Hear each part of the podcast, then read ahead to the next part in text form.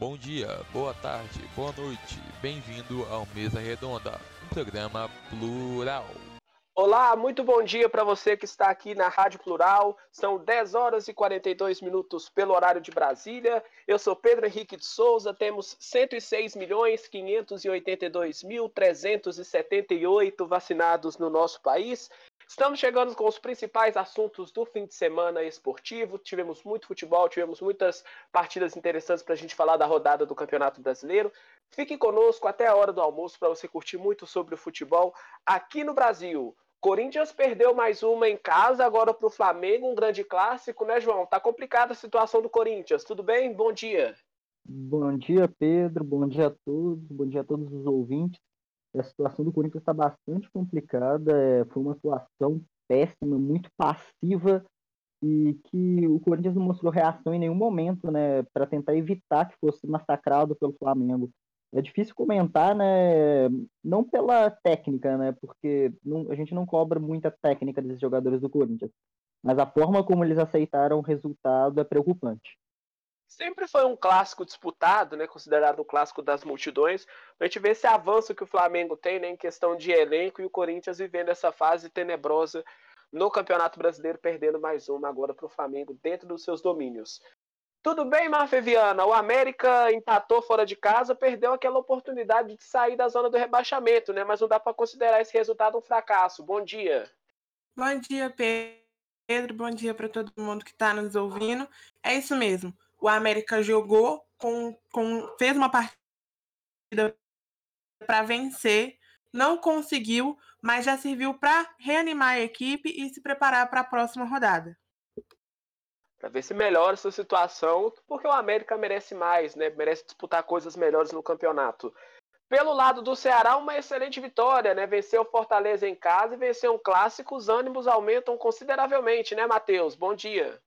Bom dia, Pedro. Bom dia a todos os ouvintes. O Ceará venceu e conseguiu o décimo jogo seguido sem perder no Campeonato Brasileiro. Uma marca impressionante do Guto Ferreira, que vai acumulando aí bons resultados pelo Ceará.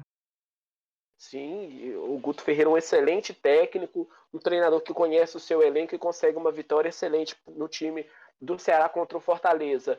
Pelo lado do Atlético Paranaense, foi receber o seu xará mineiro fora de casa e acabou saindo com a, com a derrota, né, Johan? Tudo bem? Bom dia. Ei, Pedro, Maria, João, Matheus, bom dia. Pois é, o Atlético Paranaense perdeu, assim, tudo bem que foi um, um, adversário forte, o Galo é forte, mas mesmo assim tem que sempre almejar a vitória. Agora está em sexto colocado, mas ainda com um jogo a menos uma partida que a gente vai falar muito sobre o que aconteceu em dois tempos distintos do jogo entre Atlético Mineiro e Atlético Paranaense. Esses são alguns dos destaques do Mesa Redonda desta quarta-feira. Seja muito bem-vindo, fique conosco uma hora, uma hora e meia por aí para a gente falar muito sobre futebol brasileiro. E o primeiro assunto é a Copa do Brasil.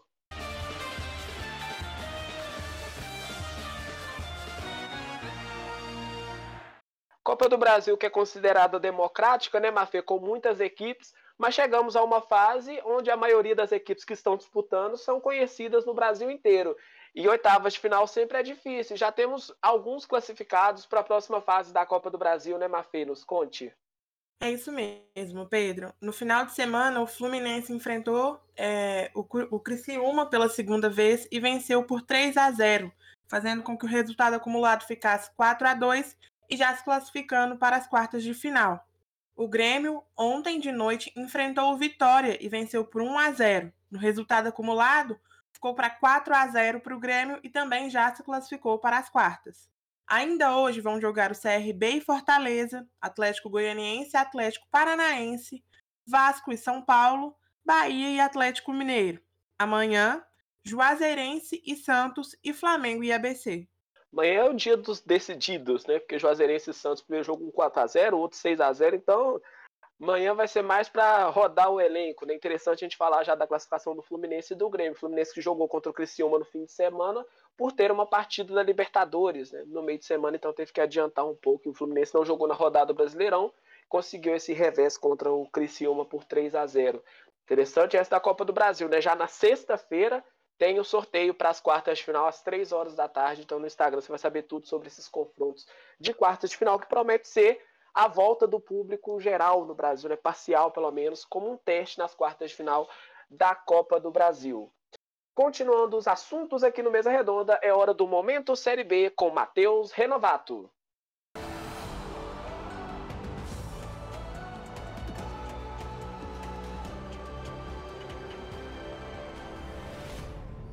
Então, Pedro, é, pela 15ª rodada do Campeonato Brasileiro da Série B, o Goiás venceu o Operário por 1 a 0 no, no estádio Serrinha. No Couto Pereira, acabou a invencibilidade do Náutico que perdeu por 3 a 1 para o Curitiba, que é o vice-líder do campeonato e que encostou no Náutico. Agora está a um ponto dos, do time de Pernambuco. No Mineirão, o Cruzeiro empatou em 2 a 2 com Londrina, o que culminou na eh, demissão do técnico Mozart. No Brinco de Ouro da Princesa em São Paulo, o Guarani foi goleado em casa pelo Vila Nova por 4 a 1 No Barradão, Vitória e Havaí empataram em 0 a 0 No Bento Freitas, Brasil de Pelotas saiu derrotado em casa pelo Sampaio Corrêa por 2 a 1 o Brusque venceu em casa por 3 a 0 a equipe do Confiança, que é o lanterna do campeonato. O Botafogo venceu o Vasco no clássico no Newton Santos por 2 a 0. O Remo venceu por 1 a 0 a equipe do CSA no Baianão. E no Rei Pelé, o CRB e Ponte Preta empataram em 1 a 1. Destaque para o Cruzeiro, que está em 18º na zona de rebaixamento, junto com Londrina, que é o 17º, empatado com o Cruzeiro com 13 pontos. Em 19 Brasil de Pelotas com 12 pontos, o Confiança é o Lanterna com 10 pontos. Já no G4, o Náutico é o líder com 30 pontos. O Curitiba chega ali com 29 pontos em segundo lugar. O Goiás, 26 pontos em terceiro lugar. E o Havaí também com 26 pontos, fecha o G4 em quarto lugar. Náutico que deu uma estacionada né, nas últimas duas rodadas, um empate e uma vitória. Se for pensar nos cinco jogos, são três empates, uma vitória e uma derrota, né? Então criando a oportunidade dos seus adversários chegarem, se aproximarem da disputa pela liderança da Série B. Vanderlei Luxemburgo, Mafeviana, é uma boa para o Cruzeiro, tentou é, nomes novos no mercado, tentativas de jogo diferente e agora está apostando em um medalhão. Você acha que para esse momento do Cruzeiro, em uma 15ª rodada, partindo para a 16ª, é o momento de tentar um medalhão, a famosa experiência? Olha, Pedro, eu acho que a contratação do Vanderlei vai na mesma linha da contratação do Filipão no ano passado. É, o técnico vai chegar com uma cabeça de que não é possível fazer milagres na situação atual que o clube está passando. É, e vai para tentar manter o time na Série B. Não é nenhuma classificação para a Série A, não. É tentar fazer o time não cair. É, para o Vanderlei Luxemburgo, querendo ou não, é uma decadência, porque poxa, o cara já chegou a ser um melhor técnico do país. Então, treinar um time que tá teoricamente na Série C, porque se o campeonato acabasse hoje o Cruzeiro estaria na Série C, é, é um pouco assim, vexatório. Mas é uma aposta. Pode ser que dê certo e pode ser que não. A gente vai ter que acompanhar aí os próximos capítulos dessa novela do Cruzeiro. Vamos ver como é que o Cruzeiro vai, vai gerir o seu, seu vestiário, o Vanderlei especificamente, o seu vestiário, né? Porque é um treinador experiente. Vai enfrentar o Brusque uhum. na próxima rodada, né, Matheus? Sexto colocado com 24 pontos o Brusque, está em alta, né? Não perde a quatro partidas. É mais uma partida complicada para o Cruzeiro, né? Em relação ao Vanderlei Luxemburgo, que vai estrear aí contra o Brusque, fora de casa, jogo difícil, o Brusque tá bem, é, tá com uma sequência positiva, se não me engano, são quatro jogos sem, sem perder. Eu acho que o Vanderlei Luxemburgo foi uma escolha certa do Cruzeiro. O Cruzeiro agora precisa de experiência. E em relação à decadência, eu acho que é mais questão de identificação, por tudo que o Vanderlei Luxemburgo teve no Cruzeiro, né? Conquistou a Tríplice Coroa, assim como o Filipão, que tá treinando o Grêmio, mas ano passado treinou o Cruzeiro conseguiu tirar o time da zona de rebaixamento. Eu acho que é uma aposta, sim. Qualquer coisa do Cruzeiro hoje é uma aposta, é uma incógnita. Você não sabe como que vai, como que vai é, acontecer, né? Se o cara vai resolver ou não. Mas ele exigiu que o salário estivesse em dia. Eu já acho um grande passo pro, pro Cruzeiro tentar pelo menos escapar ali da Série C. Começar mudando as estruturas, né? Porque é muito importante a gente ver o, é, como que o Cruzeiro vai se reerguer, né? Se ele for se reerguer, porque 15 rodada na zona do rebaixamento é uma realidade muito dura para a equipe celeste. Vamos acompanhar as próximas rodadas, então, como eu falei, né, vai enfrentar o Brusque no sábado, 11 horas da manhã, em Santa Catarina, né? Não vai jogar sobre seus domínios o Cruzeiro. Mas agora é hora da gente falar, claro, do principal. É hora do Campeonato Brasileiro da Série A.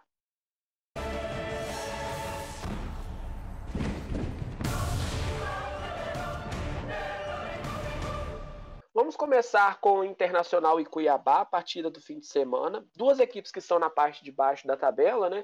E foi um primeiro tempo franco entre as duas equipes, com chances para os dois lados. É, o Internacional chutava mais, mas não acertava a meta do goleiro Walter, né? Conseguia chegar ao ataque, mas não acertava a meta em si. A primeira chance veio com o Palácios aos 33 minutos, chutando rasteiro no canto, né? Você vê a demora que o Inter teve de finalizar um, um, um, um bom arremate ao gol, né? 33 minutos é muito tempo. A principal da equipe do Cuiabá veio no final da primeira etapa, com o Cleison chutando de fora da área, com a bola passando perto do gol defendido pelo goleiro Daniel. No segundo tempo, o Cuiabá levou mais perigo com duas finalizações, uma com o Gênison passando perto da trave esquerda e uma de Osman, obrigando o goleiro a defender. Aos 38, em bola parada, o Marlon cabeceou bem e mais uma vez o Cuiabá teve a chance de abrir o placar. No final da partida, o Moisés recebeu dois cartões amarelos, aos 42 e 45 do segundo tempo por reclamação nos dois e desfalcou a equipe colorada no fim do jogo. Né? A última grande chance da partida veio com o PP aos 51 minutos, chutando colocado de fora da área a bola passou raspando a trave mais uma vez. Por esse jogo, Matheus, a gente vê que com uma situação complicada das duas equipes, né, de estarem é, na parte de baixo da tabela, imaginava-se um jogo franco mesmo, porque a situação é muito ruim, né? Para o Cuiabá já esperado por voltar à Série A, né? voltar à Série A não, né? Participar pela primeira vez da Série A e conhecer os seus adversários, e para o Internacional de saber que precisa de um, uma arrancada no campeonato. São duas vertentes diferentes, mas que nessa partida se encaixavam pela posição na tabela. E acabou que o Brasileirão tem sempre isso, né? Quando as duas equipes estão em uma fase ruim, no caso de Inter e Cuiabá, o empate acaba acontecendo. Às vezes agrada um lado e outro, e às vezes não agrada nem um lado e o outro, né, Matheus? Principalmente o Internacional que estava jogando em casa, né? Pois é, Pedro, mas é, o Internacional no Campeonato Brasileiro esse ano já está acostumado a não vencer em casa, né? É apenas uma vitória no Beira Rio no todo o campeonato desempenho péssimo do, do time do Aguirre dentro de casa. O Inter é, não consegue criar um padrão de jogo, sabe? O, o, Inter não tem um padrão de jogo. O Aguirre tá tentando já, se eu não me engano, já faz dois meses que o Aguirre tá no Inter e ele tentou, é, mudou formação e ele não consegue é, criar um padrão para o Inter. O time não é um time pronto. É, você não sabe como que o Inter ataca, como o Inter defende. É uma confusão, uma bagunça. A transição é muito lenta, eu falo isso todas, todo jogo do Inter. Todo jogo do Inter que você vai assistir, você percebe que o Inter é um time que demora muito para sair a bola do, da defesa, para ir para o meio, para ir para o ataque. É, muitos erros individuais, erros de passe também. É, o Inter não está conseguindo mesmo, está uma má fase. E que, na verdade, a história do Inter no sábado começou antes da bola rolar, né? Porque o Inter ele fica num hotel antes das partidas, eles ficam concentrados num hotel específico que a torcida foi lá protestar fervorosamente contra os jogadores. A polícia teve até que intervir ali pro caminhão, pro ônibus, perdão, do Inter conseguir ir pro estádio, né? E tá má fase, né? Má fase, a cada dia mais se aproximando da zona de rebaixamento. O João Patrício Herman, que era o vice de futebol do Inter, pediu demissão, não aguentou a pressão, e é uma crise sem fim no Beira-Rio. É, pelo que a gente vem vendo do Inter aí ao longo dos jogos, sem previsão de acabar. Pedro. Mas não, Johan. Então, isso é uma coisa que inclusive eu guardei para trazer aqui para mesa redonda. Vocês podem ter visto que eu estava no Beira Rio na última semana e eu reparei isso. Eram muitas placas de protesto. Inclusive eu anotei algumas para trazer aqui. Uma era fora João Patrício, justamente o que o Matheus trouxe agora, o vice-presidente de futebol do Inter. Tinha placas como pior elenco da história, honrem nossa história, é, respeitem o Clube do Povo, Mercenários. Já tinha assim, Dourado Chorão. Uma que me chamou a atenção também era uma lista, eles escreveram fora, e uma lista de jogadores com aquele Vzinho de check. Thiago Galhardo, Edenilson, Lindoso, Patrick, Heitor, Dourado, e ainda botaram fracassados. Assim, me chamou a atenção como a torcida do Inter está insatisfeita com o futebol do clube nessa temporada. E é compreensível se a gente levar em conta que no último ano o Inter estava ali como vice-líder do campeonato, inclusive chegou a liderar por grande parte perdeu, apenas, perdeu a liderança para o Flamengo apenas na penúltima rodada. Então é compreensível essa cobrança. E assim, vamos ver se o Inter consegue dar a volta por cima nessa situação. A torcida fica chateada, Johan, mas a gente tem que lembrar que esses mesmos jogadores aí dessa lista foram os que levaram o Inter a quase ganhar o Campeonato Brasileiro no ano passado. Na minha opinião, o problema está longe de ser é, só os jogadores. Claro que os jogadores eles estão mal mesmo, mas um time que não tem um padrão de jogo, que não tem organização. A presidência do Inter, o presidente que assumiu em janeiro, falou que ia trabalhar com projetos. E o primeiro projeto que teve, ele demitiu o treinador com três meses de comando. Então fica difícil ter uma organização, fica difícil criar um padrão de jogo com um time dessa forma. E essa pressão também né, da torcida se deve muito às eliminações em Copas, né? Perder a Copa do Brasil, sair precocemente, a Libertadores também pelo Olímpia, agrava muito a situação do Inter, né, Johan? Isso parece que pelo que vai acontecendo com o Internacional, fica evidente que no final do campeonato, né, dependendo da posição que o Inter fica, uma reestruturação aconteça, porque no calendário do ano que vem vai ter um pouquinho mais de tempo em relação ao que foi esse ano, né, que teve um calendário híbrido. Sim, inclusive eu queria fazer um comentário justamente sobre o que o Matheus acabou de falar. Eu tive conversando com alguns funcionários do clube e eu reparei a cobrança para o Inter de resultado. Por exemplo, eles estavam comentando é, que o time tem feito muitos treinamentos em gols menores, porque na teoria, se você acerta um gol pequeno, um gol grande fica até mais fácil. Inclusive, uma funcionária chegou a brincar. Eu acho que o problema deles é com o oftalmologista, porque toda semana a gente está treinando finalização, está treinando arremate, mas não está conseguindo ter resultado. A, a própria prova disso foi na última Libertadores, os pênaltis é, errados tanto pelo Denilson quanto pelo Thiago Galhardo. Então, assim, é, é, claro que acaba caindo cobrança no jogador, porque perder pênalti a gente sabe que sempre é um pouco de mérito, às vezes, do goleiro ou do próprio jogador. No caso do Galhardo, demérito que bateu para fora. E bom, a cobrança está chegando, como eu falei, a torcida está insatisfeita. E assim, eu concordo também com o que o Matheus falou, a questão de projetos. Eu acho que a cobrança tem que ser dividida, para falar a verdade. Não acho que os jogadores têm que ser isentos. Porque, por mais que tenham feito um bom campeonato no ano passado, eles não têm dado resultado esse ano. E a cobrança, na minha visão, é até justa. Vamos, como eu falei, vamos ver se o Inter consegue dar a volta, porque o campeonato ainda não está nem na metade. Dá para almejar até uma classificação para Libertadores, quem sabe. Sim, passar por esse processo, né? E tem um teste de fogo contra o Flamengo na próxima rodada fora de casa, né? É um clássico também do futebol. Então o Internacional tem esse, esse jogo para se reerguer no campeonato, né? De tentar disputar é, posições maiores, né? Um 14 lugar com 15 pontos. O campeonato ainda tem essa diferença, né? Tá a dois pontos do Bahia, por exemplo, que é o décimo colocado. Então, se encaixa duas vitórias, ele chega lá perto do, do pelotão de frente, né? Então, para o Internacional ainda dá tempo. Né? O Campeonato Brasileiro tem essa oportunidade, ainda dá tempo. Pelo lado do Cuiabá, conseguiu ser ofensivo, principalmente na segunda etapa, né? mas não conseguiu converter suas oportunidades em gols. Acelerou suas jogadas e levava perigo ao goleiro do Internacional, né? o Daniel. No primeiro tempo teve poucas chances e o 0 a 0 a partir do jogo né? se tornou realidade.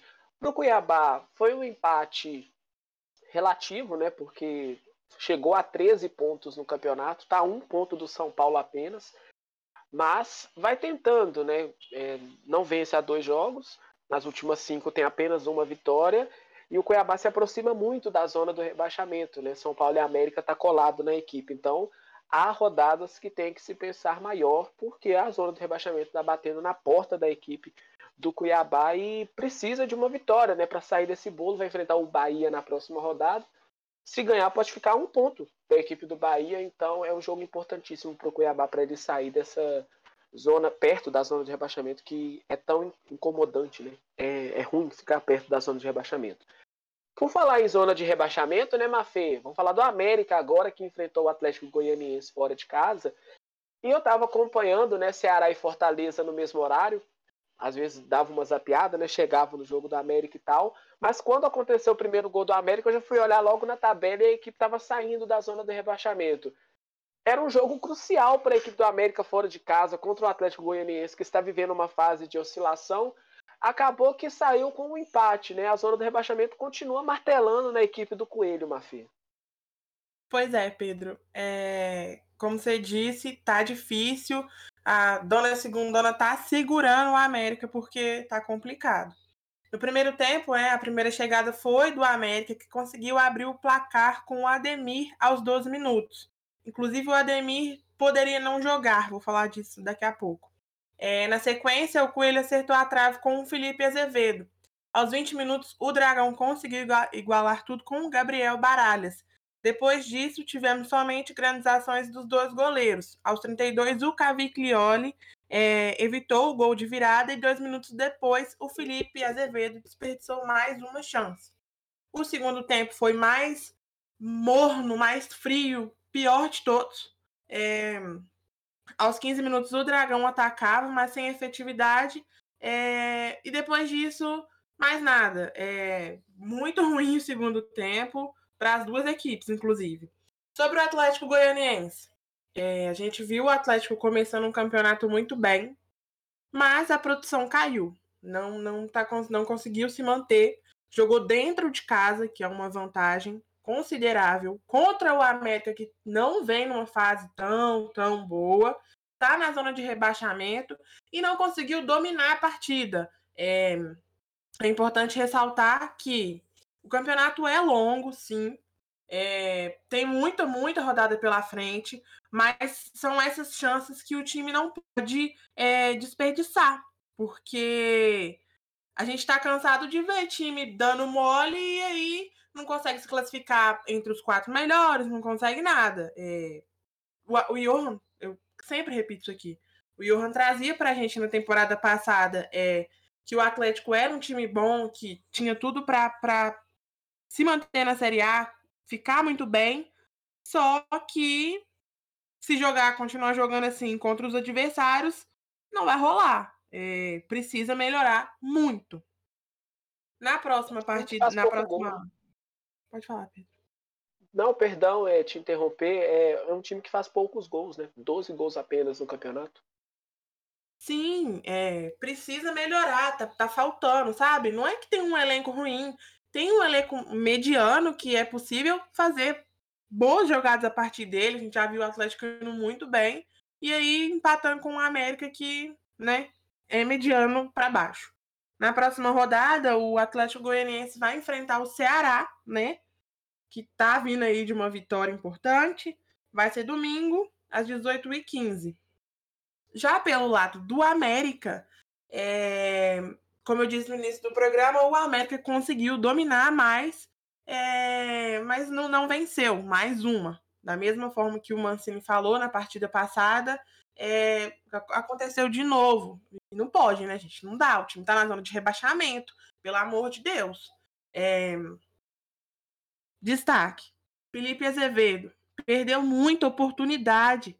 De novo. Ele, nossa, gente, como que. Eu não conheço torcedores americanos.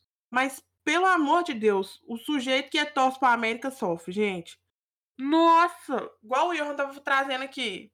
Americanos, façam protesto para esse Felipe Azevedo, porque o cara desperdiça muita chance. Tá faltando uhum. treinar. É, sobre o Ademir, como eu disse lá na, no, no resumo da partida, ele jogou a sétima partida pelo América no Brasileirão e agora não vai poder defender outra equipe na atual edição do torneio. O Ademir ele tem agora o pré-contrato com, contrato com o Atlético, como eu disse, que foi fechado há poucos dias. Eu falei aqui na semana passada. É, o jogador decidiu não é, renovar o vínculo com a América e, tem o pra, e o contrato dele atual tem o prazo de encerramento no dia 31 de dezembro de 2021. E pelas regras da FIFA, o atleta com menos de seis meses de contrato podem assinar os pré-contratos. Aí o Ademir já foi lá e já assinou com o Atlético Mineiro. É... O Galo até tentou a liberação imediata do Fumacinha, como ele é conhecido, mas o América não aceitou as situações propostas que envolviam a compensação financeira e até mesmo repasse de um jogador que estava emprestado, como o Iago Maidana, que está no esporte. Na próxima rodada, o América vai enfrentar o Fluminense, um grande adversário. Precisa jogar muita bola para conseguir vencer. Sim, é, o América vem surpreendendo negativamente, né, Mafê? Igual você falando do, do Ademir, né? O Atlético que vai desembolsar 3 milhões de luvas na contratação, porque ele vê que é um ativo importante no futuro, né? E o Ademir se encaixa muito ao jogo que o Cuca prepara, né? É, velocidade para o Atlético é interessante, transição de jogo. Então, é uma um importante contratação para o Atlético para a próxima temporada, mas o foco do Ademir agora tem que ser essa temporada do América. Né? No final do jogo, ele falou que estava focado em tirar o América dessa situação e tudo mais. Viveu altos e baixos depois, foi, depois de ser especulado no Palmeiras, né? Mas a situação do América, ela me parece muito complicada no ponto de vista de, de emocional, né? De você ter uma reação, você sai na frente do placar e toma um empate e tudo mais. A gente fala muito que a Série B, Mafê, é está sendo muito disputada, né? Uma das maiores Série Bs de todos os tempos. Em contrapartida, na Série A temos o primeiro e o segundo colocado da Série B do ano passado. A Série B está evoluindo ou sempre que os, os, as equipes que saem da Série B vêm para a Série A disputar isso mesmo, né? Porque se a gente for levar em conta, o vice e o campeão na zona do rebaixamento e o terceiro e quarto do ano passado, barra esse ano da temporada passada, não estão na zona do rebaixamento, né? Pedro, é, dizer que a Série B está evoluindo, eu não sei, a gente vai ter que ver a partir do, do, da próxima temporada, né? Porque o nível aumentou, mas porque os times diminuíram a qualidade. É, a gente tem uma diferença muito grande entre a Série A e a Série B. Não são campeonatos é, nada semelhantes. É, a gente tem que. que é, era melhor que fosse equivalente que os times que subissem conseguissem se manter, como fez o Red Bull, como fez o Atlético Goianiense quando subiram, Fortaleza, Ceará, mas infelizmente da temporada passada dos que subiram é provável que pelo menos três caiam novamente. É, são times que não vieram preparados. O América, por exemplo, não fez investimentos, começou a fazer investimento com a chegada do Mancini, né, que foi um dos questionamentos do Lisca, enquanto antes de sair. Então, assim, é muito diferente um, um, um, a Série A e a Série B do Brasileirão. Dizer que ela tá evoluindo, eu acho, eu acho meio equivocado. É, é um tempo, né? É, é, uma preparação, tem, tem a ver com a CBF também de organizar esse campeonato, é, contratos também de TV para ver a, a, quantia que cada um leva, para ter um, um, dois campeonatos, né? Super disputados em um nível técnico maior, né? O América, vale lembrar, né? Tá dois pontos de sair da zona do rebaixamento, mas é uma realidade, assim como o Cruzeiro na Série B, né? Na zona do rebaixamento, o América na Série A é uma realidade estar participando e ficar em 18º no campeonato, né? Mas isso pode mudar, né? O futebol brasileiro é uma caixinha de surpresa. Vamos é. falar de Chapecoense. Pois não, diga. Só um adendo dentro da minha fala. É, eu disse que é possível que três dos quatro que subiram caiam novamente. Mas pode ser que não, porque pode ser que tenham times ainda piores. Pode ser que eles se mantenham na Série A, não por competência, mas por incompetência de outros. E no detalhe, né? Tem, tem os detalhes, vai chegando as últimas rodadas e tal. É, vale lembrar que o Inter em 14 está a três pontos do São Paulo na zona do rebaixamento, né? Então sempre há candidatos. É, para ser rebaixados assim em fases ruins, né? Poderia ser melhor, uma zona de rebaixamento mais disputada, com as equipes que estão lá ganhando, né? Tornando o campeonato um pouco mais apertado, mas isso não vem acontecendo no momento. Não está acontecendo também para a Chape, né, João? É, vai tentando, rodada a rodada, vai passando as, as situações, né? Porque cada jogo, três pontos, vale o mesmo número de pontos da primeira e da 38 oitava mas as coisas vão acontecendo, né? E pelo lado da Chape, negativamente. Você vai contar dessa partida que aconteceu na Arena Condá, mas foi um jogo onde a Chapecoense, durante a partida, conseguiu se reinventar na partida, porque não vive uma boa fase a Chapecoense. E no final do jogo acabou tendo consequências, digamos assim, né, João? É, as rodadas vão passando e a Chapecoense né, vai se complicando ainda mais o ânimo dos atletas com certeza vai diminuindo, porque eles desempenham é, o, o, o, seu papel, é, conseguem fazer uma boa partida, como foi o segundo tempo contra o Santos, mas os resultados não vêm. Vai lembrar que esse foi um confronto entre o pior visitante, que era o Santos, e, o, e a pior mandante, né, que é a Chapecoense, só que o Santos, mesmo não convencendo ninguém, conseguiu vencer a Chapecoense. Todo mundo tem conseguido resultado contra a Chapecoense, mesmo que a equipe não consiga ser superior à Chapecoense no, em campo. Tanto que o Santos, no primeiro tempo, foi melhor, teve o controle do jogo, a posse de bola, ocupou os espaços no campo de ataque no meio-campo e criou oportunidades de gol. tanto que a, abriu o placar justamente no, no primeiro tempo com um pênalti convertido pelo Carlos Sanches, que bateu duas vezes, né? Na primeira o João Paulo defendeu, mas o lance precisou ser revertido por causa que o goleiro se adiantou e na, na segunda oportunidade ele não despertou, meteu a bola na gaveta e fez o 1 a 0 pro, pro Santos. Só que no segundo tempo o jogo realmente virou. A Chapecoense conseguiu tirar um ânimo ali que a gente não sabe de onde veio e criou muitas oportunidades. Só que parou no, no goleiro, no João, também João Paulo, né, o goleiro do Santista, fez uma grande partida, foi inclusive o maior pontuador do Cartola na rodada e conseguiu garantir a primeira vitória do Santos fora de casa e mais uma derrota para a Chapecoense. É, pois é, né? Quando a equipe consegue engrenar na partida, né, tem esse fator do João Paulo estar num, em uma grande noite, né, conseguir fazer as defesas.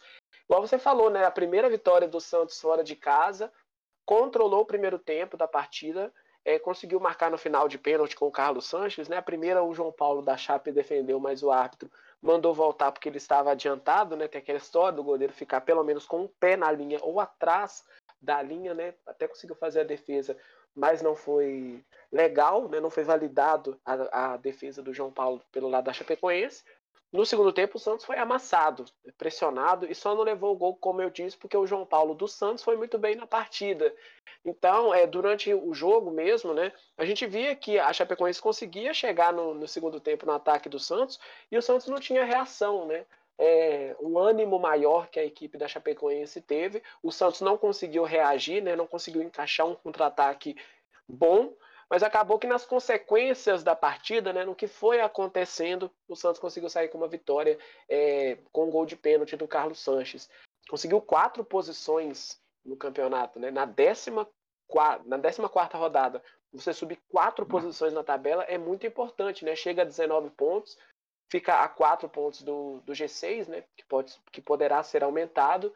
Então vai chegar próximo ali do Atlético Paranaense, vamos ver se o Santos encaixa essa, né? Porque vinha de derrota, conseguiu uma vitória importante fora de casa contra um adversário mais fraco tecnicamente. Agora, pelo lado da Chapecoense, João, a gente vê que os ânimos, principalmente analisando o João Paulo, goleiro da Chape, não estão equilibrados. Né? A gente já viu João Paulo chorando no fim de, da partida. E para um goleiro, em um lance importantíssimo de pênalti, que ele é o vilão da história, né? Porque o Sanches tinha a obrigação de fazer o gol mesmo, né? Você que está batendo o pênalti, você tem a obrigação de fazer.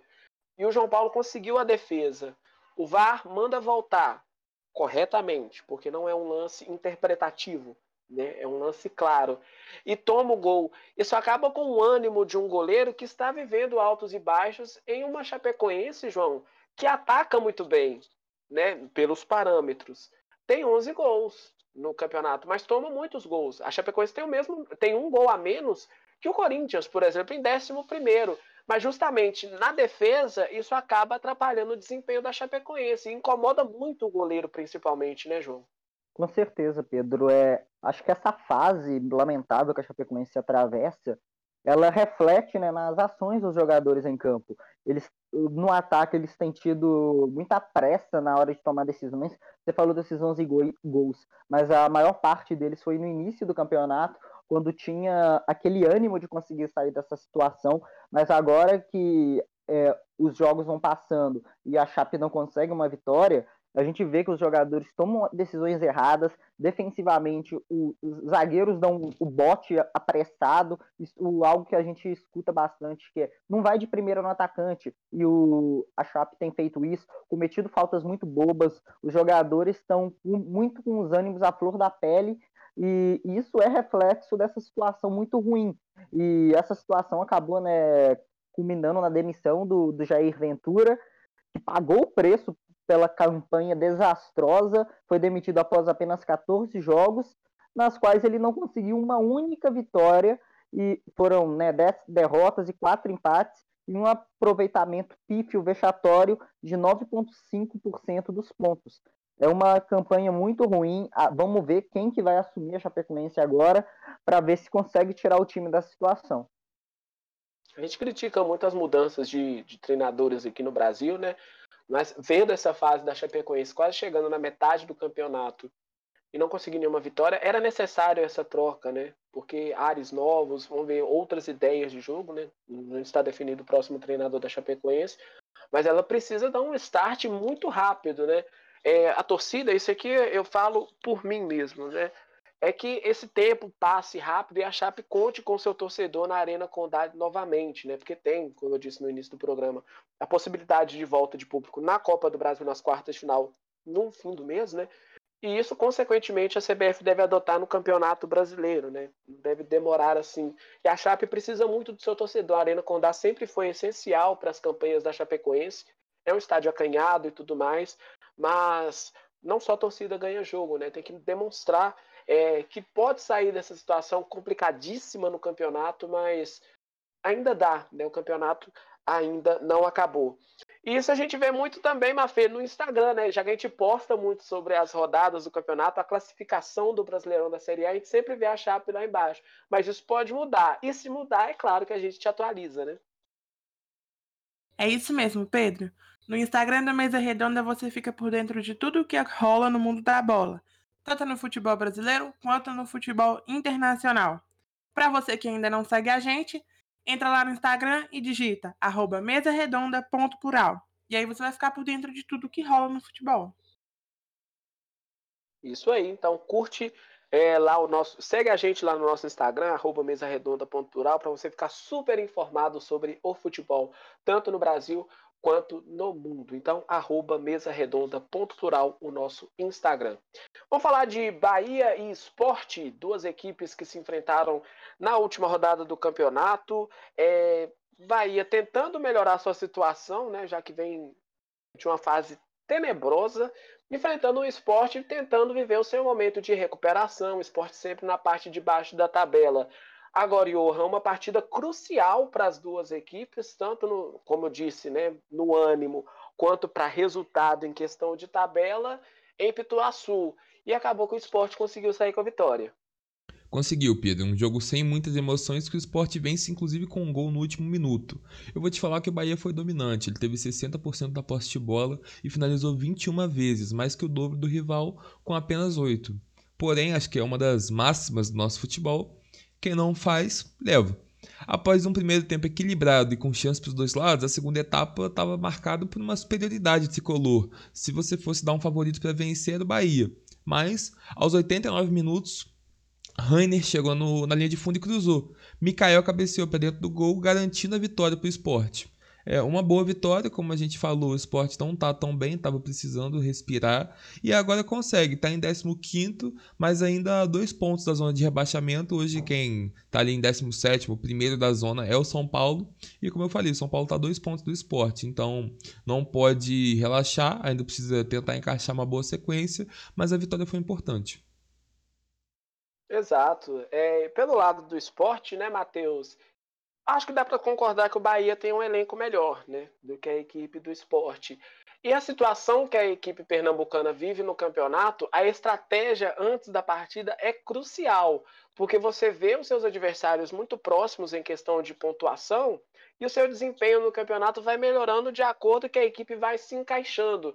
Era uma excelente partida para o esporte de demonstrar que ele está vivo no campeonato e pode sair dessa situação tão incômoda, né? Parece que a situação de crise agravante que estava no esporte vai se resolvendo aos poucos, né, Pedro? É, o esporte está adotando esse modelo de jogo de jogar por uma bola nos últimos jogos e tem dado certo. Para o torcedor, com certeza não é um dos mais agradáveis de se assistir, mas vem dando resultado, que é o que importa. Alivia um pouco a pressão né, pelo lado dos pernambucanos. É, os últimos três jogos do esporte foram 1 a 0 contra o América no Independência, 0 a 0 em casa contra o Ceará e vence por 1 a 0 de novo Bahia.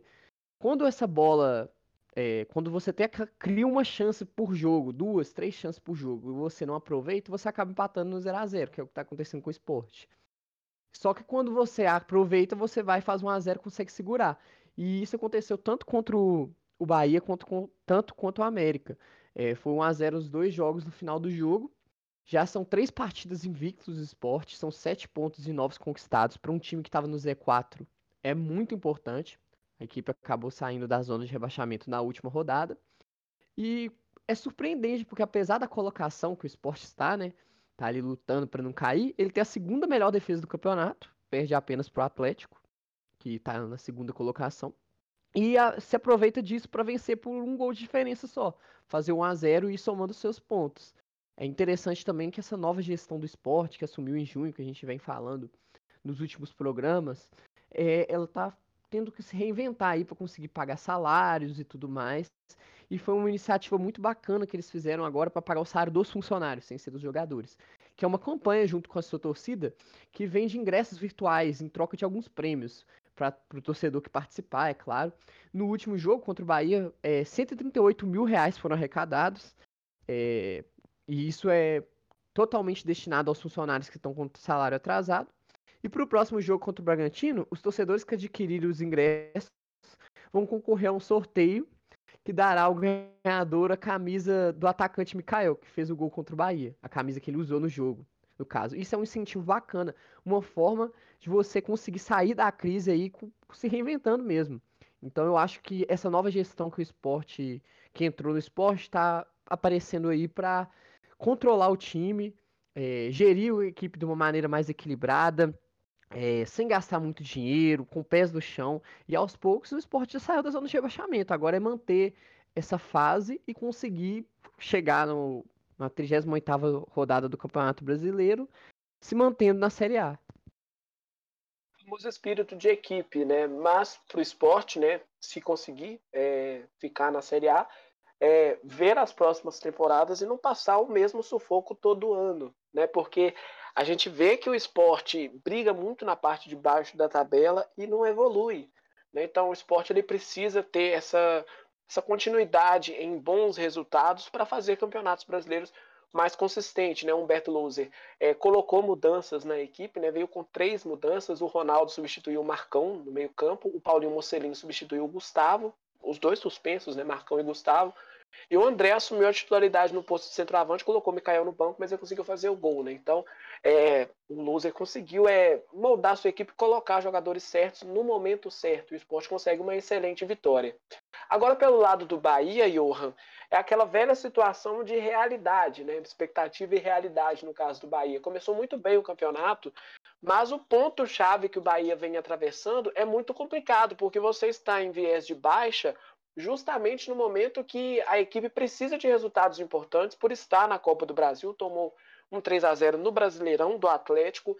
No meio de semana, um 2 a 0 também pela Copa do Brasil. É uma fase muito ruim do Bahia e que parece que não vai passar, né? Porque tem muita chance durante a partida, mas não consegue transformar elas em, em gols, né, Johan? Sim, Pedro, antes da gente falar melhor do Bahia, eu só quero comentar, eu sei que o mercado da bola é com mesa de sexta-feira, mas eu acho legal falar que o Hernandes fechou aí com o esporte para a sequência do Campeonato Brasileiro. Eu acho um bom reforço para tentar, como você estava falando, brigar para não cair. E agora, voltando ao Bahia, após um bom começo de campeonato, o Bahia já emplaca uma sequência de seis derrotas. Não é, não são seis jogos sem vencer, são seis derrotas. Nesse período, inclusive, foram 13 gols sofridos e nenhum feito pelo tricolor. A fase é péssima, assim. O ataque, que era a melhor, a melhor, assim, a melhor parte do time do Bahia, eu falava, o Bahia tem um bom ataque, tem que se acertar lá atrás. Agora o ataque não dá resultado. Gilberto, que é o artilheiro do campeonato, já tá alguns jogos sem marcar. E assim, vamos ver o que o Bahia pode fazer para quebrar essa sequência. Eu acho que vai ser difícil, porque o próximo jogo é contra o Galo pela Copa do Brasil. A equipe nordestina precisa reverter um placar de 2 a 0, mas eu acho que vai ser muito difícil. Eu acho que essa sequência de 6 vai passar para 7 derrotas. Enfrentando um Atlético em alta. Né? Esse é o complicador do Bahia. Mas igual você falou, né, Johan, é, que o ataque estava encaixado, mas a defesa não estava, e agora nenhum dos dois, falta equilíbrio para o Bahia, né? Falta, é, não sei se está sentindo a falta do Tassiano, não sei se o Gilberto cansou de fazer gol, não sei o que está acontecendo, mas eles precisam diagnosticar rápido qual é o problema para tentar solucionar. O Bahia só cai na tabela de classificação, no momento está em décimo. É, a, gente, a, gente, viu o Bahia tá tendo G4, então, assim, tava muito bem. Mas agora tá complicado. E vamos ver, como eu falei, o que eles vão fazer. Eu torço para que o Bahia consiga se encontrar, porque jogando o que pode jogar, que a gente viu que sabe jogar, o Bahia tá jogando um bom futebol. Então, tomara que reencontre esse bom futebol. Exato, é ver como é que a situação do Bahia muda durante o Campeonato Brasileiro e tem uma ótima oportunidade, né? Como eu disse no jogo do Cuiabá, vai enfrentar a equipe do Cuiabá fora de casa, né? Um adversário que está abaixo dele na tabela, então pode conseguir uma vitória e chegar a 20 pontos no campeonato, né? Dependendo dos resultados do que acontecer na rodada de número 15, pode ultrapassar tanto o Santos quanto o Atlético Goianiense, né? Chegar a um oitavo lugar do, do Campeonato Brasileiro. Sim, Pedro, é... uma coisa, inclusive Sim, depois do Cuiabá, o Bahia recebe o Atlético Goianiense e após o Atlético Goianiense recebe o Grêmio, que, ou melhor, visita o Grêmio. A gente sabe que o Grêmio é um grande time, mas está mal no campeonato, 19 e o Atlético Goianiense é um, assim, uma disputa direta, que no momento o Bahia é décimo, o Atlético é nono. Então são jogos que o Bahia precisa ganhar se quiser almejar uma coisa maior nessa temporada. Exato, e Será a gente que... fala muito. Pode falar, Matheus, diga.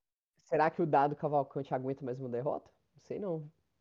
Olha, eu acho até que aguenta, porque o Bahia, como eu falei, estava jogando bem, sabe? É, eu acredito que o futebol tem muitas fases. Eu acho que é uma fase ruim, mas como eu falei, o, o time do Dado tem futebol. Então eu acho que aguenta, até porque é uma Copa do Brasil contra o Galo. E se a gente for olhar os jogos que o Bahia teve, vamos lá.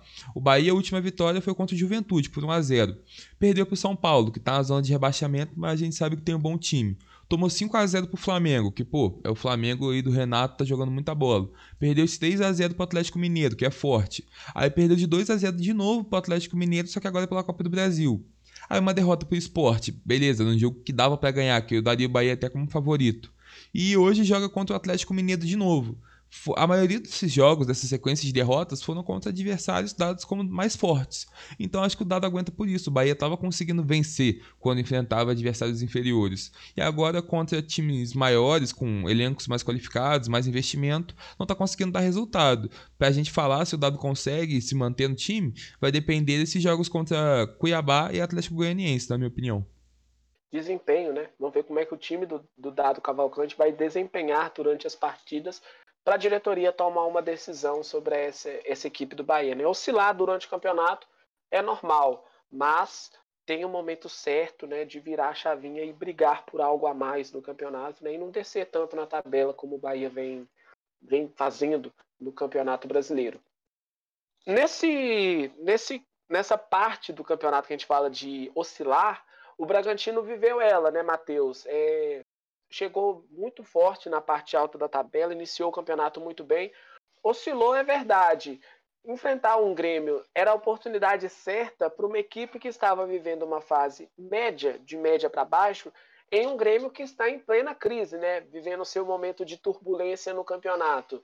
Em casa, com jogadores que decidem, era uma partida importantíssima para o Bragantino. Não vencer a quatro jogos, né? Teve a semana livre para treinar e tudo mais excelente resultado, né? Foi apertado a partida, o Bragantino não sobrou durante o jogo em questão de placar, mas conseguiu três pontos na conta, Matheus. Pois é, Pedro. Como eu tinha falado na última semana, era o jogo para voltar a vencer. O Bragantino tinha que enfrentar o Grêmio, que é o vice-lanterna do campeonato, e vencer, buscar a vitória. E conseguiu. 1 a 0 não foi o, um desempenho brilhante, mas o resultado positivo primeiro tempo foi um jogo realmente muito equilibrado, mas o Bragantino manteve 65% da posse de bola é, ao longo do jogo, que mostrou que a posse de bola não adianta se você não for efetivo. A melhor chance do, do, dos paulistas foram um chute de fora da área do Edmar, ainda no início do jogo, mas também muito sem perigo, um chute despretensioso. E o Grêmio trabalhou um pouco mais, deu mais trabalho pro, para o Bragantino. O Lucas Silva, de fora da área, deu um trabalho para o goleiro Clayton, ainda no primeiro tempo. E no segundo, é, o jogo já ficou um pouco mais dinâmico. O Grêmio começou melhor. Aos 10 minutos, Jean-Pierre chutou muito bem de fora da área e quase mandou no ângulo esquerdo do gol do Bragantino. A bola passou por muito pouco, o goleiro Clayton não ia chegar se ela fosse dentro do gol. Mas, de fora da área também, não foi o Grêmio que fez o gol. É, foi o Praxedes do Red Bull Bragantino. Léo Ortiz, é, o zagueiro Léo Ortiz, né? Foi avançando livre no meio, tocou pro Prachedes, ex-Inter, de fora da área, acertou um lindo chute 1x0 pro Inter. Oh, perdão, pro Grêmio. Oh, pro Grêmio não, perdão, pro Bragantino. E pressionado, é, o Grêmio partiu para cima, o Filipão fez três substituições, eles conseguiram realmente chegar mais à frente. O Jean-Pierre, aos 31 minutos, mandou a bola na trave, é, após um cruzamento rasteiro vindo da esquerda. Mas o jogo terminou assim mesmo, 1 a 0 É interessante notar a dificuldade que o Bragantino vem tendo de enfrentar equipes que jogam um pouco mais recuada. O Bragantino gosta de jogar com velocidade no contra-ataque. Quando enfrenta uma equipe recuada, tem apesar de ter mais posse de bola, tem muita dificuldade de criar chances de gol. Felizmente, dessa vez, teve o um chute fora da área, uma raríssima felicidade aí do Prachedes, que deu a vitória para o Bragantino. Importante, se manteve no G4 e agora é buscar mais uma vitória, voltar até aquela sequência boa do início do campeonato. A oscilação já aconteceu, que era normal para uma equipe jovem, e agora é buscar resultado. Já o Grêmio também, né, numa situação terrível, precisa vencer também, porque a, roda, a rodada após rodada, o Grêmio vai ficando cada vez mais é, difícil pensar uma realidade fora do, do, Z4. Não pode relaxar. Enquanto o Grêmio estiver no Z4, estiver ali naquela região, tem que pensar na vitória em todos os jogos. E o Filipão vai ter que se concentrar para isso. Repertório, né? É, é uma, uma parte que é importante de equipes que gostam de atacar muito, né? Então você precisa ter um repertório para conseguir ter a válvula de escape durante a partida. E João, era uma partida de extremos mesmo, né? O Bragantino no G4, o Grêmio no Z4, o Bragantino vivendo o que a gente já sabia do que iria acontecer, né? Previa, né? Porque não dá para saber cravar aquela história, né? Mas o Bragantino em um G4 do campeonato enfrentando o Grêmio que a cada rodada nos surpreende daquela velha história, né? Chega cinco rodadas, todo mundo fala, o campeonato está só começando, vai sair dessa, chega décima, décima quinta, vigésima, e todo mundo fala, ah, vai sair dessa por causa do peso de camisa, né? Para o Grêmio não está acontecendo. Mais uma derrota, é, antepenúltimo no campeonato, penúltimo no campeonato, é, vice-lanterna da, da competição, dois jogos a menos é verdade, mas mesmo se ganhar essas duas partidas, empataria em número de pontos do Cuiabá. Mas não pode se apegar a esses dois jogos a menos, né? Tem que esperar chegar a oportunidade. Mais uma vez o Grêmio não consegue a vitória. Surpreende tão negativamente que não dá nem para falar a situação do Grêmio, que a gente já falou tantas vezes, né, João? Tá complicado a situação aí da equipe do Grêmio. Com certeza, Pedro. É o, o Grêmio é a prova que camisa pesada, camisa histórica e, e dinheiro, jogador caro, é, somente não ganha um jogo. Tem que ter desempenho, tem que ter um esquema tático funcional, e isso o Grêmio não está tendo. Do ponto de vista coletivo, a equipe do Grêmio não funciona. Ela se recua bastante, né, igual o, o, o, o Matheus falou, e, e tem uma proposta que é muito clara de, de explorar os contra-ataques.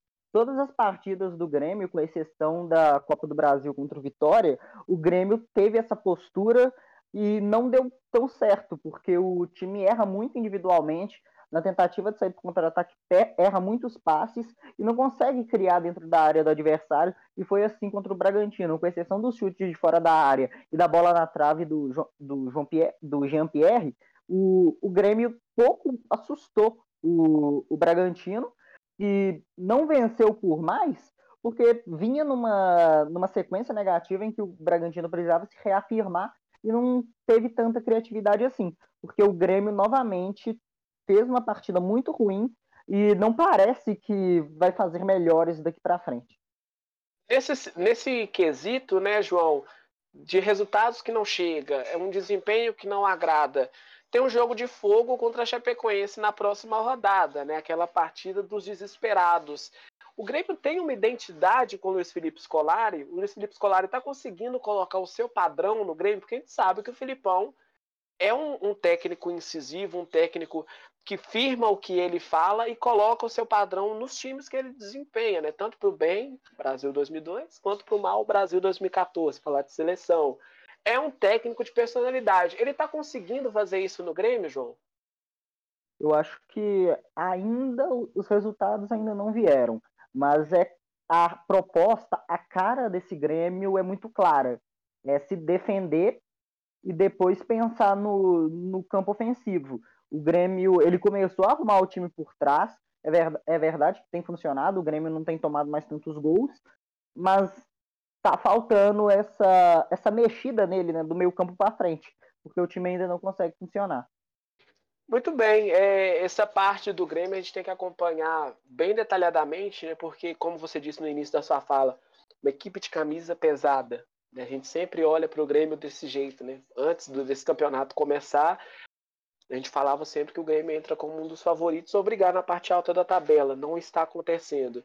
Pelo lado do Bragantino, Matheus, se eu falei, essa aí eu já coloco na minha conta, né, que falta repertório quando tem times que se fecham durante a partida, no extra-campo, né, fora do, do campo, os bastidores que o futebol nos proporciona, o Bragantino vem demonstrando muito bem o seu poder de investimento, né, com o seu patrocínio da Red Bull e tudo mais. Vai conseguindo se ajustar no campeonato e é excelente para o futebol brasileiro que a gente vê muito que existem muitas dívidas nos clubes. O Bragantino vem saindo dessa toada e vai conseguindo contratações, vendas, vai fazendo caixa render, né, Matheus? Bragantino, assim como o Atlético, que fez uma solução caseira ali quando vendeu o Gabriel, trouxe Nathan Silva, que estava emprestado no Atlético Goianiense. E ele agora é titular absoluto no, no Galo o Bragantino fez isso, só que ao invés de vender um jogador da equipe e se reforçar com um que estava emprestado, vendeu um jogador que estava muito bem e estava emprestado, que é o Matheus Peixoto. Ele é artilheiro do Campeonato Brasileiro, estava no Juventude, com certeza o melhor jogador do Juventude na temporada, e ele foi vendido para o Metalist da Ucrânia. Ele tinha contrato até o fim do ano apenas, o Bragantino podia perder o jogador de graça no final da temporada e preferiu vender o atleta de uma vez. 180 mil dólares, praticamente aí um milhão de reais. E aí se reforça bem. O Bragantino é um time que a, a característica da Red Bull é essa, né? Formar jovens jogadores e depois vender para ganhar dinheiro. E tá fazendo isso muito bem. Muitos jogadores jovens, muitos jogadores bons. E o Bragantino vai vender muito jogador ainda. É, no final do campeonato, tem muitos destaques aí. O Bragantino se mantendo no G4 é uma vitrine importante você ir para uma Libertadores da América. Você já abre espaço aí para outros jogadores serem vendidos. E em campo o time vem correspondendo bem. Três pontos, é, finalmente, né? Voltou a conquistar. E seis jogos que estavam sem nenhum, é, nenhuma vitória, voltou a vencer. Confiança, né? É importante. Quando você volta a vencer, confiança retoma um bom futebol, mas tem uns ajustes aí que precisam ser feitos. Que foi o que eu falei. O time precisa aprender a jogar quando é o protagonista do jogo. Quando precisa é, criar as chances com a equipe adversária recuada. Ainda tem essa dificuldade, é um, um dos pontos que precisam ser melhorados para a equipe aí nos próximos jogos. Matheus Peixoto que fez um excelente campeonato brasileiro pelo Juventude, né? Que até queria que ele ficasse mais, porque é um excelente jogador, né? Decisivo e tal.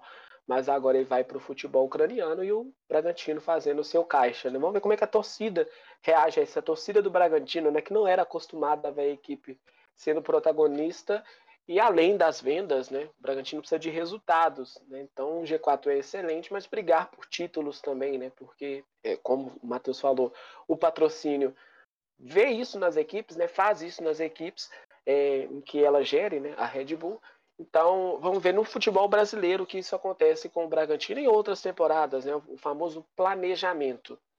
Vamos falar de São Paulo e Palmeiras, vamos falar de clássico na, na rodada do campeonato. Mais uma vez, né, uma partida de extremos. O São Paulo brigando contra a zona do rebaixamento, o Palmeiras disputando o título loucamente, já que tem um elenco muito bom. E clássico tem, tem as suas nuances. Não dá para falar que clássico tem favorito, porque tem as suas, como eu sempre falo, né? Tem suas vertentes no campeonato. No Morumbi foi uma partida um pouco amarrada, né, Mafê? É, um pouquinho amarrada no primeiro tempo. Segundo tempo as equipes se soltaram mais. Mas, como sempre, né? Sobrenome de clássico Mafê Viana é polêmica. É polêmica e é muita polêmica. Senta agora, gente, porque vem história, tá? Nesse clássico rei, né, como o Pedro vinha dizendo, as duas equipes vinham de uma fase que não é muito boa. O São Paulo vem de uma derrota recente de 5 a 1 para o Flamengo e o Palmeiras vem contando com 99% da sorte para se manter na liderança. No primeiro tempo, a partida que se manteve concentrada nas linhas intermediárias e principalmente na mão da arbitragem, começou com o São Paulo fazendo a primeira jogada de perigo com o Gabriel Nestor, que chutou de fora da área, chutou fraquinho e facilitou a defesa do Everton. O Palmeiras não demorou muito para reagir, chegando com Rafael Veiga e em seguida com o Davidson, que tentou aproveitar o, o adiantamento do Volpe é, que nesse momento fez duas grandes defesas, bom momento dele na partida. Aos 24 minutos, o Rigoni marcou o primeiro gol do São Paulo, mas ele estava em posição de impedimento. A posição de impedimento foi clara, é... mas o, o, o, árbitro foi até o VAR, porque o que chamou a atenção nesse lance, pela primeira vez ele foi ao VAR, é... foi um agarra-agarra dentro da área, que era passível de pênalti, mas foi só um lance é... comum de, de jogo. Então o juiz não marcou, deu apenas o tiro de meta, e no banco de reserva os ânimos começaram a ficar agitados. Ainda no final do primeiro tempo, o tricolor chegou mais uma vez, mas o Everton conseguiu defender. Na etapa complementar, a partida começou um pouco mais, mais morna. Somente aos 10 minutos, o Scarpa chegou ao gol de Volpe, chutando para fora, à direita. Na sequência, o Breno Lopes tentou bater por cima do goleiro, mas não deu certo. O São Paulo só foi chegar é, e sem perigo aos 25 e aos 33. No final da partida, aos 43, um gol contra foi marcado por Vitor Luiz. Mas a gente entra aí com a polêmica. É, mais uma vez, o juiz foi ao VAR e anulou e ainda expulsou o Rigoni. É, é legal ressaltar né, que o juiz foi ao VAR, viu o lance, ia voltar para dentro de campo, escutou o radinho e voltou de novo no VAR. É, a gente não sabe o que, que eles falam, né? A gente não tem esse acesso. Mas muita polêmica nesse lance e eu quero saber a opinião de vocês. Era para anular o gol ou não? Ei, João, dava para anular, é lance interpretativo, o VAR teria que se mexer nessa daí. Então, eu acho que é, um, é muito interpretativo você dizer que se o Miranda influenciou ou não na jogada, isso cabe interpretação, mas o que estranha realmente é a atitude do árbitro Luiz Flávio, que ele vai no VAR, dá a impressão que ele vai vir e confirmar o gol, só que ele vai e ouve o rádio, volta no VAR e aí ele anula o gol. É muito é estranha a postura dele. O lance é interpretativo. Mas a postura dele dá pra gente questionar. Sei lá o que, que falaram no rádio para ele, isso a gente nunca vai saber, porque a CBF não costuma né, divulgar esses áudios da conversa do VAR. Então fica, fica no ar aí. Pedro, pode falar? Diga. Eu acho o seguinte, é, o VAR, como sempre demorando muito no Brasil, né? Eu acho que o VAR tinha que chamar o juiz mesmo para assistir o, o lance na tela. Mas o juiz não poderia dar o gol, na minha visão, porque é interpretativo. O VAR fez a função dele chamando o juiz. Mas como demora muito, tem aquela pressão, o juiz acaba mudando o que ele pensava, né? Quando você fica revendo muitas vezes o lance, você demora, você repensa sua opinião. Só que claramente não era um lance para ser anulado.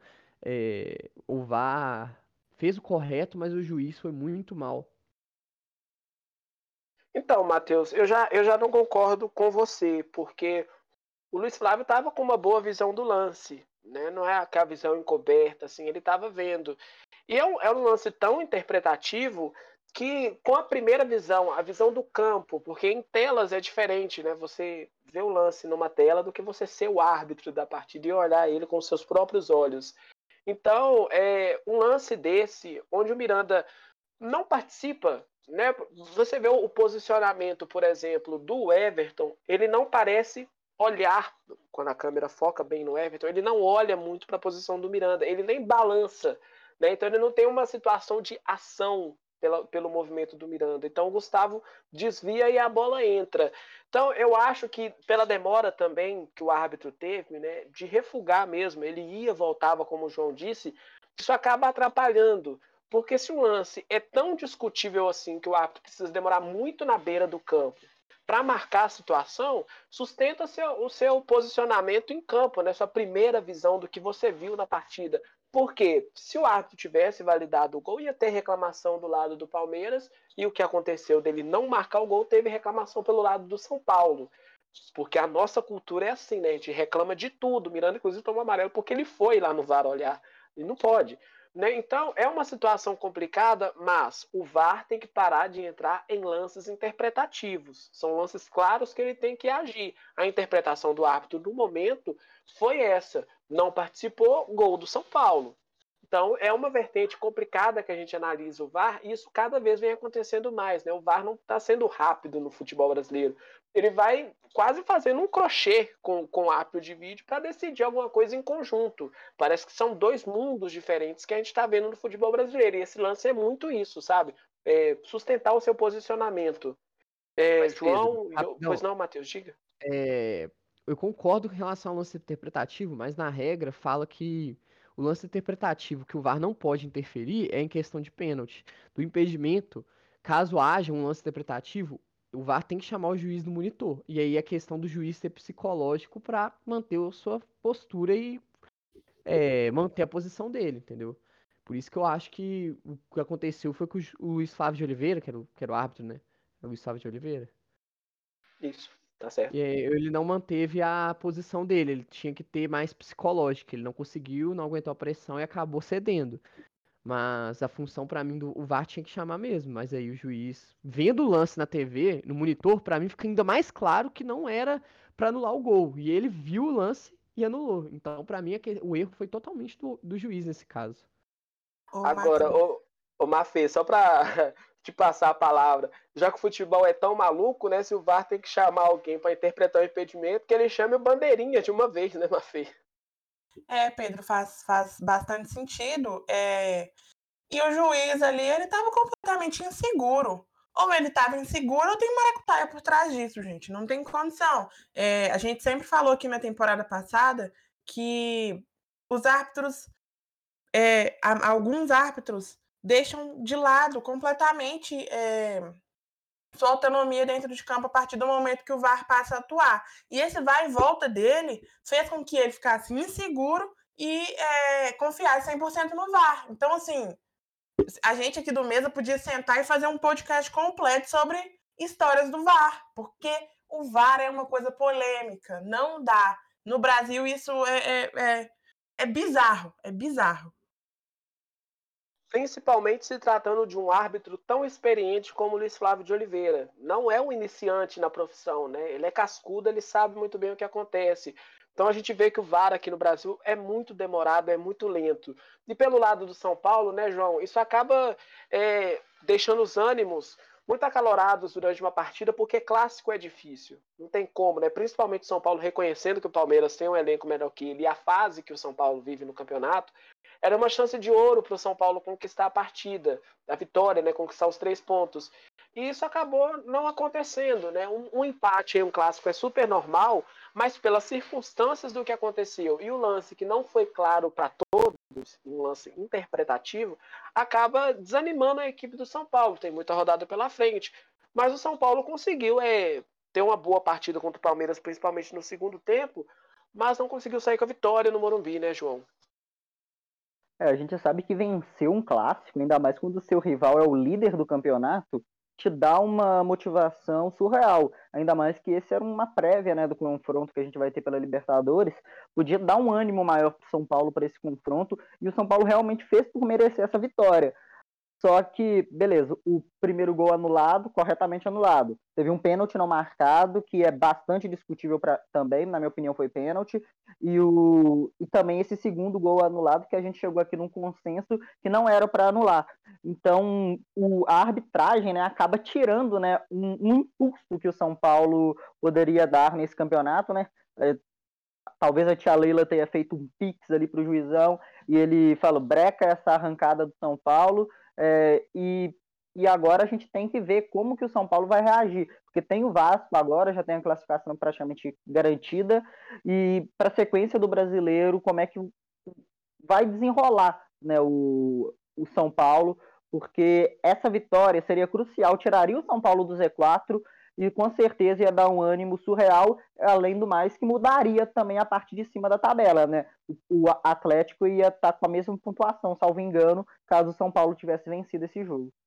É, é, é, tinha muita vertente nessa partida, e principalmente né, que o São Paulo vai enfrentar o Atlético Paranaense na próxima rodada, outro adversário que está na parte alta do, do campeonato, né? E o São Paulo tem elenco para brigar mais, né? Ele consegue é, resultados inacreditáveis, né, pelo ponto de vista negativo, e é uma, uma posição que incomoda muito o São Paulo, né? Décimo, incomodaria todo mundo, né? Que gosta do São Paulo, que torce um 17 lugar. Mas ainda, como eu sempre falo, né, o campeonato ainda está numa situação de você, com duas vitórias, subir muito na tabela do Brasileirão. Então, São Paulo ainda é possível. Mas as rodadas vão passando, o empate não é um desastre, né, mas pela situação que São Paulo vive, é complicado. Agora, pelo lado do Palmeiras, Mafê, pelas circunstâncias do que aconteceu, foi um resultado super importante, né? Enfrentar o São Paulo é difícil, é complicado e tudo mais. Palmeiras tem um tabu aí para cima do São Paulo. Então, continua na liderança, tem o Atlético ali na cola, mas devido às circunstâncias da partida, um resultado foi importante, mas o Palmeiras não está jogando bem. O jeito que a gente está acostumado de ver o Palmeiras não está acontecendo. Pois é, Pedro. É, como você falou, o futebol que, que o Palmeiras jogou no final de semana foi medíocre. Não foi bom, não é legal de assistir. É, mas é aquela coisa, né? Não tá 100% bem, mas está em primeiro lugar, e é isso que importa. É, não dá para ficar contando até o final do campeonato com essa sorte aí, não, porque o Atlético Mineiro não está contando com sorte, está contando com resultado. É, o São Paulo, né, ele, por mais que esteja é, inferior na tabela, conseguiu marcar bem, prender as peças ofensivas do Palmeiras. E é legal destacar aqui, como eu sempre faço, é, o Zé Rafael, que eu, que eu destaquei na semana passada, e o Danilo, porque ambos conseguiram se adaptar bastante ao jogo proposto pelo São Paulo.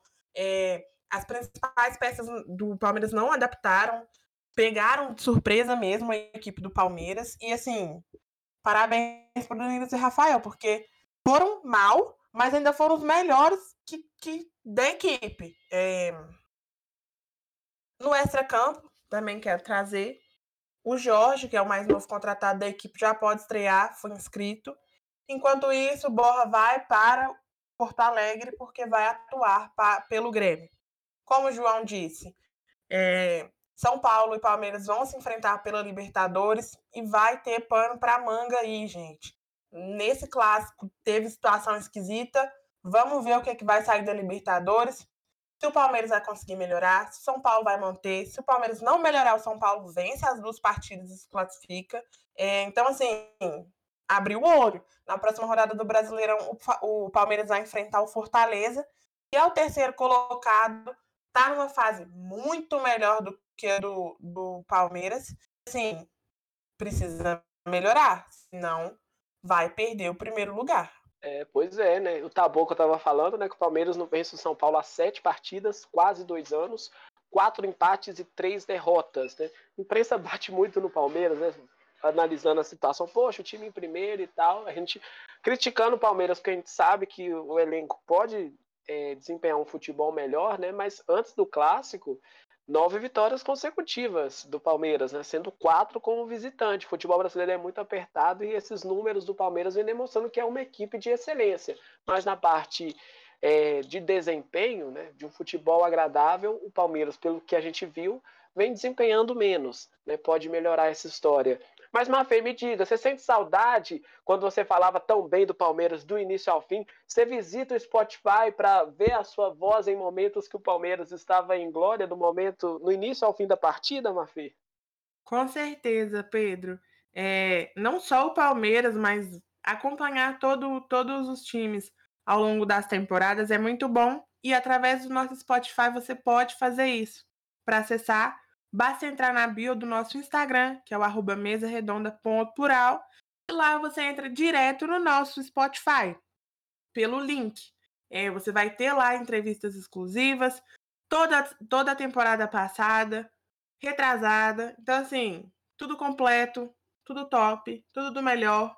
Reclamações, elogios, opiniões e tudo, e, tudo, e muito mais. Isso aí, então chega lá no Spotify, escute a gente onde, quando você quiser para saber muito de futebol, o seu momento, o momento da sua equipe em algum algum detalhe do campeonato, né, alguma rodada, então chega lá no Spotify para nos ouvir onde e quando puder. Vamos falar do jogo dos Atléticos. Atlético Mineiro e Atlético Paranaense se enfrentaram no Mineirão em Belo Horizonte E foi um primeiro tempo amarrado entre as duas equipes, né? O Atlético Mineiro até detinha da posse de bola, mas não conseguia concluir ao gol. Já a equipe do Atlético Paranaense ficou amarrado pela pressão dos mandantes, né? A chance mais notável do jogo do primeiro tempo foi um quase gol contra do Richard. Passou pertinho ali do gol do Bento e o Atlético Mineiro quase abriu o placar. Por uma sorte, né? No segundo tempo, o Jadson teve uma chance de ouro para o Atlético Paranaense e perdeu inacreditavelmente dentro da área e com o gol aberto. Né? Teve tempo de dominar, olhar para o gol, chutar onde queria e o onde queria que ele chutou foi por cima, né? isolou. Aos 12 minutos, o Atlético Mineiro chegou pela direita com o Savarino. A defesa tirou com o zagueiro Pedro Henrique e o Nath Fernandes ficou com a sobra. Procurou a linha de fundo, teve o um encontrão com o Richard mais uma vez dentro da área e o árbitro da, da partida marcou o pênalti, que teve revisão e confirmação do VAR. O Vargas na cobrança e fez o gol do Atlético 1 a 0. Com 24 minutos, o Neto, que tinha acabado de entrar na partida, acertou um belo chute e contou com o desvio da defesa para ampliar o placar no Mineirão. Desviou no Pedro Henrique, né? Participou dos dois gols da equipe do Atlético Mineiro. O Eduardo Sacha também teve uma ótima chance durante a partida, mas cabeceou a bola para fora. O Galo, que durante o jogo teve o Vargas expulso mais para o fim da partida, né? Assim como o jogo do Internacional, por dois cartões, mas isso não alterou o rumo do jogo, né? Um, um, resultado bem construído no segundo tempo, mais uma vez o Atlético sendo melhor no segundo tempo do que no primeiro, né? Conseguiu uma vitória excelente porque sabia também do empate do Palmeiras no, no dia anterior e com a vitória colar no Palmeiras e foi isso que aconteceu. Agora, pelo lado do Atlético Paranaense, Johan, é, pode se soar repetitivo, mas sempre é, tem que ser falado, né? se eu não me engano, foi a primeira partida do Atlético Paranaense que eu vi no campeonato, porque teve transmissão da Globo aqui para Minas Gerais, né? Tanto aqui para Minas quanto para o Paraná. Foi uma partida onde o Atlético Paranaense não parecia o sexto colocado do campeonato. Né? O Atlético Paranaense não conseguia sair da defesa, era, foi muito pressionado pelo Atlético no segundo tempo. Tentou criar algumas chances, mas o futebol do Atlético Paranaense contra o Atlético Mineiro não faz jus à sua posição de sexto colocado. Foi dureza para o torcedor que gosta do Furacão, que torce para o Furacão acompanhar essa partida contra o seu Xará Mineiro. Pedro, eu concordo com você, não foi o melhor jogo para o Atlético Paranaense, mas eu vou dar os méritos disso para o Mineiro. A gente sabe que o Galo está muito bem no campeonato, é no momento vice-líder, apenas um ponto atrás do Palmeiras. Há uns programas atrás, o Matheus falou que o G4 seria Palmeiras, Atlético, Bragantino e Flamengo, não necessariamente nessa ordem, e não posso discordar. Hoje eu vejo como os quatro times que trazem mais perigo, são os times mais perigosos. Assim, o Atlético é um bom, o Atlético Paranaense, o Furacão é um bom time, mas o Galo é um time melhor. O Galo dominou as ações e saiu vitorioso. Eu acho que é isso. É, inclusive legal falar que mesmo sem o Hulk, o Galo conseguiu ganhar. É, o Atlético Paranaense não tá, não tá mal no campeonato, é, igual eu vou trazer para vocês agora. Ele está classificado para as quartas de final da Copa Sul-Americana, é, vai em busca hoje de uma classificação também na Copa do Brasil. Então, eu acho que foi mais mérito do Galo, apesar de, assim, apesar de a gente saber que o Atlético Paranaense é um bom time. E como eu falei, agora classificado para as quartas de final da Sul-Americana, o Furacão joga hoje em busca de mais uma classificação. Enfrenta o também Xará Atlético Goianiense fora de casa pela Copa do Brasil. Na competição continental, o Rubro Negro já tem adversário definido, a LDU de Quito. E é legal falar que os brasileiros decidem em casa. Sim, é, vale lembrar nessa partida também, né, que o Atlético, o Antônio Oliveira poupou alguns jogadores, colocou o Terans no banco, tá sem o Babi por lesão também, né, o Vitinho não jogou, então é aquela história da, das fases do campeonato, que o calendário tem a se proporcionar para as equipes, né, mas foi, foi uma partida onde o poder de elenco não fez frente, né? Mas tem grandes jogadores, Fernando Canezinho, tem o Jadson, Carlos Eduardo, o Renato Kaiser não vive um excelente momento, assim como viveu na temporada passada, mas o Atlético Paranaense precisa demonstrar um poder de elenco, né? Que a gente sempre fala no futebol brasileiro que é importante. Né? Você tem uma sequência, você não pode ter só um time pronto, 11 jogadores e tudo mais, e quando tem algum contratempo, alguma questão de calendário, você cair tanto no futebol, né? Ô Pedro, Sim, Diga. inclusive eu acho que o eu acho que o Atlético assim, teve uma boa estratégia. Hoje o Atlético Paranaense com o time titular, Claro que no futebol não tem garantias, mas entendo o que eu vou dizer. O Atlético Paranaense hoje jogando com força máxima não é garantia de vitória contra o Galo. Eu acho hoje o elenco do Galo mais qualificado. Então, para você entrar com um time titular, para talvez vencer ou empatar fora de casa e às vezes chegar numa Copa do Brasil que não está definida, a gente sabe que a Copa do Brasil paga e paga muito bem é, chegar desfalcado, às vezes por uma lesão, por uma, uma fadiga em excesso, acho que foi uma boa escolha poupar, porque agora você chega para o jogo de hoje, 7h15, com jogadores ali na melhor forma, e no sábado também, talvez até poupe de novo, porque joga contra o São Paulo, que é aquilo que eu já falei mais cedo. São Paulo não tá bem, mas é um grande time, para na próxima quinta jogar contra a LDU. Então eu acho sim que o Atlético faz bem em talvez colocar o brasileiro, não vou dizer em segundo plano mas priorizar as competições, vou dizer assim, priorizar as Copas ao invés do campeonato de pontos corridos. Um stand-by para o Atlético Paranaense não fez o resultado, conseguiu a vitória, né? 2 a 1 no jogo de ida, mas talvez fizesse um resultado maior, poderia chegar com com o time titular contra o Atlético, né? Tem, tem essas, essas questões ainda. Pelo lado do Galo, né? Sem o Hulk, o Atlético teve um início difícil, enfrentando uma defesa que estava bem postada para a equipe do Atlético Paranaense. Na segunda etapa, o jogo encaixou graças ao Eduardo Vargas, né? Movimentações de Eduardo Sacha, o Neto entrando muito bem na partida, né? O Cuquinha conseguiu colocar ele em campo. Então, é uma vitória muito boa para o Atlético no segundo tempo e tem que ficar ligado é no primeiro. Né? O primeiro tempo do Atlético precisa melhorar e as mudanças que o Cuquinha colocou na partida foram de razoáveis para bom, né? Tirou o Dodô, colocou o Caleb, tirou o Alan, colocou o Johan. O Vargas entrou durante a partida, né? Vargas teve uma, um dia de fortes emoções, entrando na partida, fazendo gol, é, tomando cartão e tudo mais. O Neto também saiu do banco para fazer o gol. Então, vem demonstrando um poder de elenco muito bom o Atlético. Quem agradeceu muito essa vitória do Atlético Mineiro sobre o Atlético Paranaense foi o Ceará, né, Matheus? Porque com a vitória no clássico que é muito importante, né? O clássico lá do Ceará é muito disputado. Com a vitória, o Ceará colou no Atlético Paranaense, né? Tá com um ponto de diferença. Mas nos conte sobre essa partida onde o Fortaleza começou na frente e o Ceará teve poder para virar a partida. Então, Pedro, um grande jogo é, esperado aí pelo, pelo nível que as duas equipes vinham apresentando no campeonato. É um clássico excepcional. Para quem assistiu, viu que um primeiro tempo foi totalmente dominado pelo Fortaleza o segundo tempo o Ceará dominou. É... E o Ceará completou 10 jogos sem perder, né? 10 jogos é uma marca impressionante, velho. Para um time do Nordeste, só o esporte conseguiu tal feito em 2015.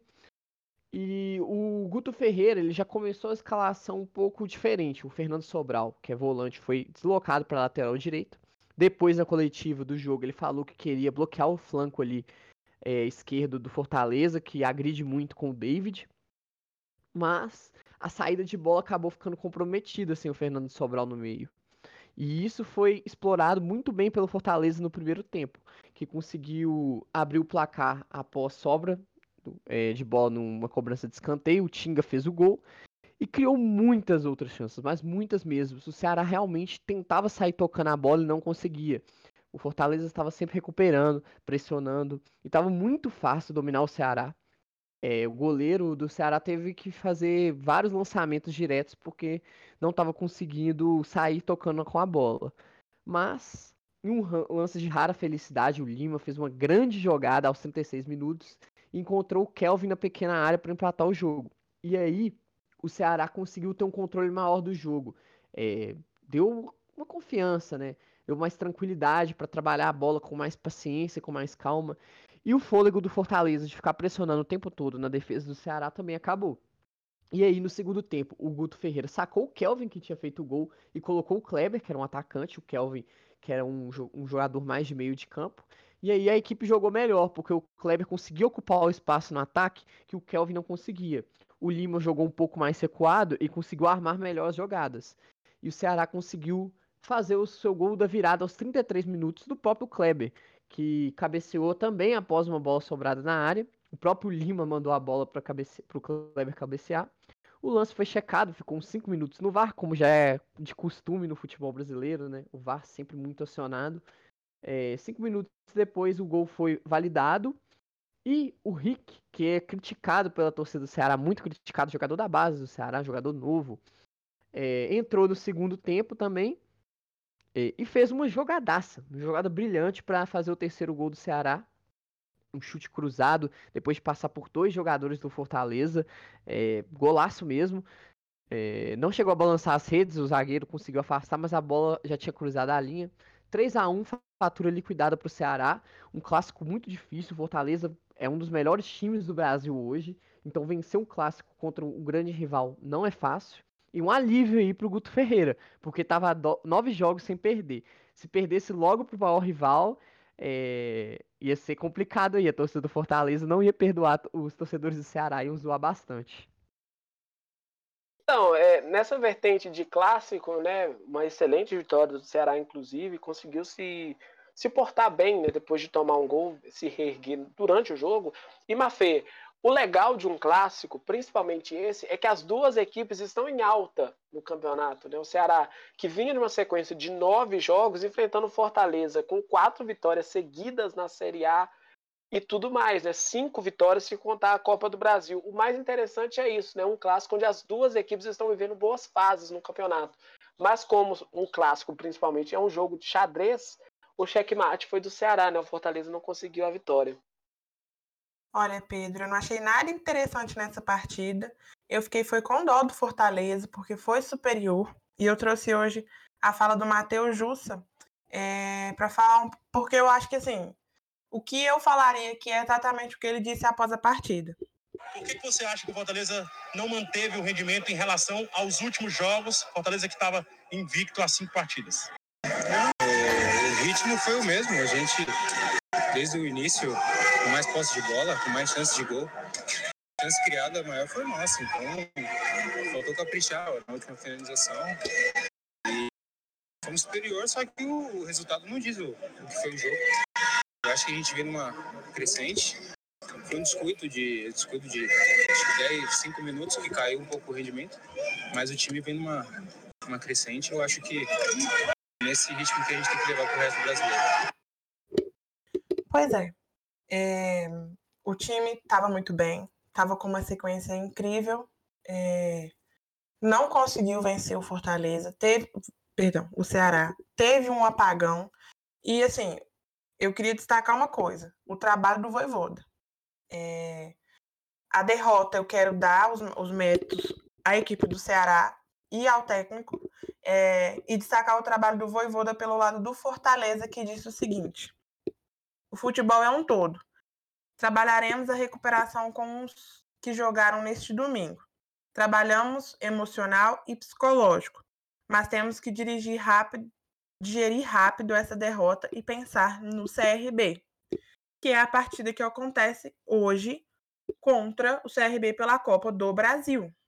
Ou seja, Fortaleza está numa fase muito boa, mas não pode se deixar abalar, por essa derrota. Porque se nós vivemos num mundo é, A, clássicos acontecem no mundo B. Jogo de clássico é um universo separado, é uma coisa apática. Então, assim, não deve ser levado em consideração para a campanha que o Fortaleza vem fazendo. Sim, é, tem a história do, do vencedor, do perdedor, né? Um campeonato inteiro pela frente. Muita gente lembra dessa situação quando chega o outro clássico, né? e cada um vem com a sua diferença, né? Questões de fase e tudo mais. Agora, pelo lado do Ceará, né, Matheus, era um jogo importantíssimo, considerado um jogo chave, porque com essa vitória, como eu disse, ele cola no Atlético Paranaense e tem a oportunidade de escalar na tabela, porque essa derrota que o Atlético Paranaense teve pode colocar o Ceará na próxima rodada com alguns resultados, resultados perdão, já no G6 do campeonato. E é o que a gente sempre fala, né? O time que o Guto coloca a campo é muito bacana de se assistir. O Ceará é uma equipe muito bacana gente ver as partidas, porque a gente sabe que, sabe que tem recursos, né? Pois é, Pedro. E o Fortaleza dominou o primeiro tempo parecia que o Ceará ia ser amassado. E aí conseguiu achar aquele gol e conseguiu voltar no segundo tempo bem melhor do que o adversário. Então você vê que é um time que tem recurso para se reinventar dentro da partida mesmo, mesmo estando mal. Então, 10 jogos sem perder não é qualquer coisa. É, lembrando também que o Ceará, no início do campeonato, estava muito pressionado. O Guto Ferreira chegou a balançar no cargo. E hoje está 10 jogos sem vencer, uma marca realmente impressionante. E agora vai jogar em casa de novo contra o Atlético Goianiense, né? É esperado mais uma vitória. É esperado manter essa boa fase, conseguir é, um grande resultado e quem sabe entrar no G6. Também é bom frisar a fase do Lima, né? O meio-campo do Ceará é muito bem servido pelo Lima. Ele cria muitas chances, ele se movimenta muito bem. E o Ceará vai conseguindo muitos resultados por conta dele também. Um jogador que tem que ser valorizado aí pela diretoria. Que o Vina está muito mal, todo mundo já sabe. E aí ter um jogador como o Lima para substituí-lo, para tomar o protagonismo para si, é muito importante.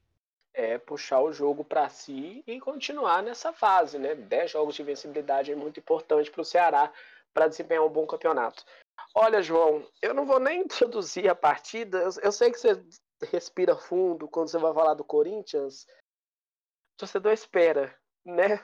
Já espera essa situação, mas quando vem a realidade, fica mais incomodado ainda. O Flamengo é um grande adversário para o Corinthians em qualquer situação. Em casa, com um gramado bom, com um estádio bom. O que falta, se eu for falar por uma opinião própria, é elenco. E o que o Corinthians fez com o Flamengo no domingo é muito difícil de soltar aquela frase perfeita, porque a chuva de críticas é enorme para a equipe do Timão, né, João? E Pedro, é, você falou que o torcedor normalmente já espera, já espera a derrota, sabe quando o time não é favorito. É, o torcedor aceitar a derrota é normal, mas o jogador, aí você vê que tem problema, que tem alguma coisa errada no vestiário do clube. E esse jogo do Corinthians com o Flamengo foi um massacre, foi um atropelo, são as palavras que dão para de podem definir esse jogo, porque não foi um confronto, que o confronto é quando as, os dois lados atacam, os dois lados se defendem. Isso foi um jogo de um time só, foi uma aula de futebol do Flamengo, principalmente no primeiro tempo. A gente viu o melhor que o Flamengo pode oferecer, mas em contrapartida a gente viu o pior do Corinthians. É, o Flamengo sufocou o Corinthians desde o início do jogo, é, marcando muito forte, com pressão na saída de bola, e foi com pressão na saída de bola que saiu primeiro gol do Flamengo, uma bola roubada do Arão, que sobrou no Everton Ribeiro, que bateu muito bem, não teve chance de defesa para o Cássio, isso logo aos seis minutos. E com um grande domínio do Flamengo, o Flamengo criou outras oportunidades, parou na trave, parou no Cássio e ampliou depois numa jogada de bola parada com o gol do Gustavo Henrique, e que subiu mais que o Fagner, né? Mas aí a gente não pode culpar o Fagner, porque deixar o, o Fagner, que tem, sei lá, 1,70m, marcar o, o Gustavo Henrique, que tem quase 2 metros, é sacanagem. E o terceiro gol foi, na minha opinião, mais revoltante, porque o, o Gabigol domina com uma liberdade enorme e vai avançando, vai avançando. Ninguém chega para dar o bote, ele vai lá e coloca a bola na cabeça do Bruno Henrique, que faz os 3 a 0 ainda no primeiro tempo. No segundo tempo, graças a Deus, o Flamengo tirou o pé, mas mesmo assim o massacre continuou. O Flamengo seguiu amassando o Corinthians, assustando, fazendo pressão, tanto que chegou ao quarto gol, numa jogada bem trabalhada de pé em pé, só que aí no passe do Everton Ribeiro, o, o, Bruno Henrique furou e a bola pegou na mão dele antes dele empurrar para a rede, então o gol foi anulado. O Corinthians muito fraco na marcação, né? E pior ainda no ataque, não conseguiu assustar o Flamengo. O Corinthians esteve muito passivo, aceitando o jogo que o Flamengo propunha e não fazia nada para reverter a situação e diminuiu o placar, não sei como, no lance de sorte do Vitinho que bateu de fora da área, a bola desviou e, ficou um 3 a 1 um placar que, na teoria, não parece tão indigno, mas quando você olha o que foi o jogo, foi um verdadeiro vexame corintiano dentro de casa. Corinthians parece que vive um, um, eterno cenário de novela das nove, né? Aquela famosa mocinha de novela das nove. Sofre, sofre, sofre, sofre, às vezes, no penúltimo e último capítulo, tem a, a bonança, né? A parte de reação, mas pelo lado do Corinthians está meio longe, né? Só pega metade da história. Agora, pelo lado do Flamengo, Johan, toda vez que o Renato Gaúcho chega para treinar os seus jogadores no dia, né, tem aquele tapetão, né, bem grande. Seja bem-vindo, Renato, porque o que o Renato tá fazendo na equipe do Flamengo é o ânimo maior desde a época do Jorge Jesus, né? Um jogador, um técnico que entende muito bem seus jogadores, tem um poder de é, vestiário muito grande e o Flamengo tem uma guinada excepcional e com os mesmos jogadores, né? Então a mudança de técnico fez muito bem para o Flamengo e que campeonato que o Renato está fazendo com o Flamengo, que mesmo em quinto lugar no Campeonato Brasileiro já tá, já dá medo para o Palmeiras, para o Atlético, porque o Flamengo tem dois jogos a menos. Que campeonato faz o Flamengo, né, Johan? Pedro, um grande campeonato e eu te digo mais, é quando eu via torcedores falando nas redes sociais, ah, mas Rogério Ceni muito mal, Domenech muito mal. Olha com Jorge Jesus como que era. Eu pensava assim, pô, mas o torcedor tem que entender que o que aconteceu com Jorge Jesus foi um ponto fora da curva, não é uma coisa que vai acontecer de novo, pelo menos não tão cedo, mas talvez, é, não quero zicar o trabalho do Renato, mas só talvez eu tivesse equivocado, porque o Renato hoje com o futebol que ele apresenta como treinador do Flamengo, é, me pô, eu vejo esse time de novo, sabe? É, é uma coisa de maluco. Eu até brinco que não tem muito o que dizer. Só é apenas assim. Tem uma música que ficou muito muito famosa há um tempo, né? Que era os Coringas do Flamengo. Agora são os Coringas do Renato, porque o Flamengo tá bem demais. Segue 100% com o Renato Gaúcho. E esse 6 a 0 contra o Corinthians, eu vou te falar que levantou até alguns questionamentos em torcedores rubro-negros, porque eles ficaram insatisfeitos com o placar magro, porque é a única coisa que pode reclamar. O Flamengo agora é só goleada. 3 a 1 é pouco pro que o Flamengo tá jogando. São 24 gols marcados em 6 jogos para o ataque carioca. E hoje o Flamengo enfrentou a ABC e curioso falar que o Renato não vai acompanhar a equipe. Após o 6 a 0 avassalador no jogo de ida, o técnico pediu para ficar no Rio com as principais peças do elenco para poder poupar um pouco e trabalhar melhor alguns treinamentos, porque é interessante lembrar que o Renato não teve não teve muito, não teve muito tempo para trabalhar. Na verdade eu falei que o jogo era hoje, mas o jogo é amanhã, quinta-feira. E bom, o Flamengo eu acho que não é muito difícil, inclusive, que perca, mesmo com um time. Vou dizer, não vou dizer nem time reserva, mas um time misto. E bom, acho que hum, legal da parte do Renato ficar no Rio e trabalhar coisas que ele não conseguiu com os jogadores, tanto na parte física quanto técnica. O Flamengo hoje enche os olhos de novo e volta a mostrar porque era o time que dava medo em 2019 e, por uma parte, 2020 descansar o elenco, né? Já conquistou o resultado contra o ABC, né? Então, vem desempenhando um ótimo campeonato brasileiro. Muito bem na Copa do Brasil, né? Já que você falou sobre encher os olhos, né? Pelo lado bom, o do Corinthians tem o lado ruim na mesma situação, né, João? Porque é, não dá para falar muito, né? Porque toda vez é derrota, derrota, derrota, derrota e a situação vai ficando complicada enche os olhos dos torcedores de lágrimas, né? E lágrimas de tristeza, porque, eu repito, foi um vexame, não pelo placar em si, é um placar aceitável, podia ter sido muito pior, é, não pelo pela força do elenco corintiano, porque ter jogadores inferiores tecnicamente ao, ao seu adversário é aceitável, afinal, todos são inferiores tecnicamente ao Flamengo hoje, mas o inaceitável, o inacreditável é que o Corinthians tem atletas que entram em campo já aceitando a derrota e que se abstêm de competir. O time, o time do Corinthians não tentou nem competir, é algo inacreditável, até porque esses jogadores vestem a camisa do Corinthians. Não vestem a camisa do Guarani de Mariana, vestem a camisa de um dos maiores times do país. Você, pode estar num mau momento, os jogadores podem ser ruins, pode ser um bando de retardado com a bola no pé, mas pelo menos tem que ter vontade.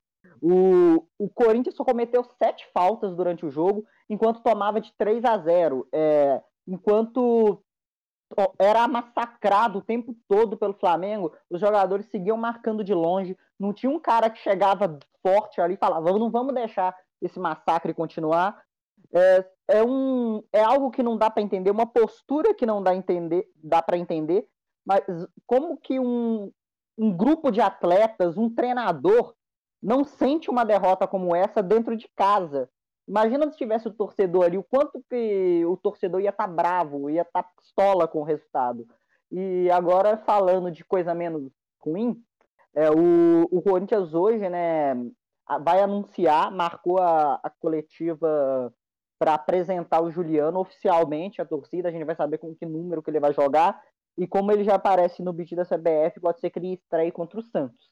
E é uma das esperanças né, do corintiano de, de melhorar o futebol e melhorar esse time do Silvinho. E vale lembrar que o, o torcedor corintiano, em um protesto na frente do CT, impôs, e numa conversa com o presidente do William Monteiro Alves, impôs é, um limite de sete jogos para que o futebol do Corinthians melhorasse, para que os resultados começassem a vir, para que o Silvinho continuasse no cargo. Caso isso não aconteça, muito provavelmente o técnico vai ser demitido e quem vai vir para o lugar dele eu não tenho a menor ideia, mas espero que seja alguém que entenda o que os jogadores têm de melhor a oferecer.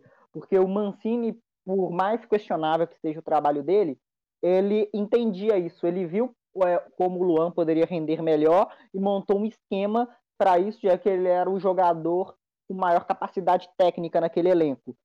O Silvinho não. Tanto que o Luan nem entra mais em campo, mesmo com o Corinthians tomando de 3 a 0 Pois é, né? Vamos ver se agrega muito mais ao plantel do Corinthians. Mas já que vocês falaram muito sobre vexame, essa história toda da partida, será que os números demonstram isso?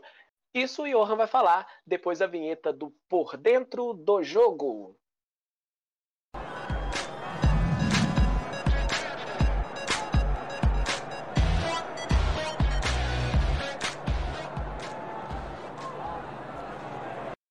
Isso aí, Pedro. Por, no, por dentro do jogo de hoje, eu vou trazer algumas estatísticas do jogo entre Corinthians e Flamengo. É, falando em finalizações, o Flamengo finalizou 17 vezes, enquanto o Corinthians apenas 9. Foram quase o dobro de finalizações para o Rubro Negro. Agora, chutes ao gol, o Flamengo teve uma precisão bem interessante. Foram 7 contra 3 do Corinthians. O Flamengo conseguiu chegar com perigo.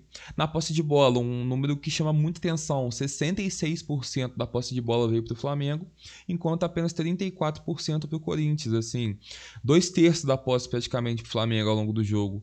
Isso se mostra também nos passes. Foram 742 passes para o Flamengo contra 389 para o Corinthians. Passes esses que o Flamengo foi muito mais preciso. O Flamengo teve 89% de precisão de passe contra 79% do Corinthians, que não é nenhuma precisão baixa, mas a precisão do Flamengo chama atenção, 89%, quase 90, é uma coisa que mostra como o Flamengo teve um domínio.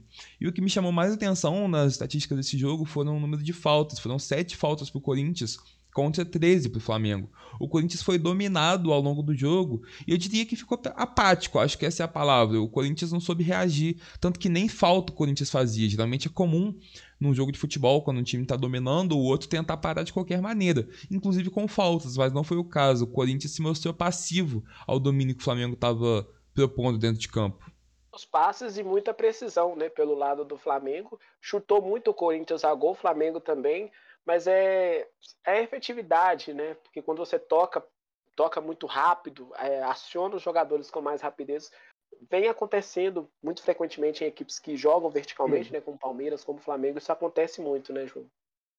Você falou que o Corinthians chutou muito ao gol, mas é vale destacar que enquanto o Flamengo amassava realmente, o Corinthians não chegava. O, é, a grande maior a grande parte dessas finalizações vieram quando o placar já estava 3 a 0 Tanto que, eu, salvo engano, quatro delas vieram depois dos 40 minutos do segundo tempo. Então mostra como a partida do Corinthians inteira foi, foi fraca e foi, igual o Johan falou, apática. O tal do desespero, né?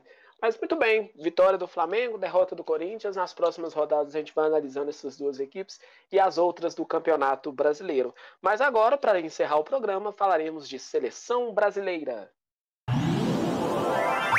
Brasil!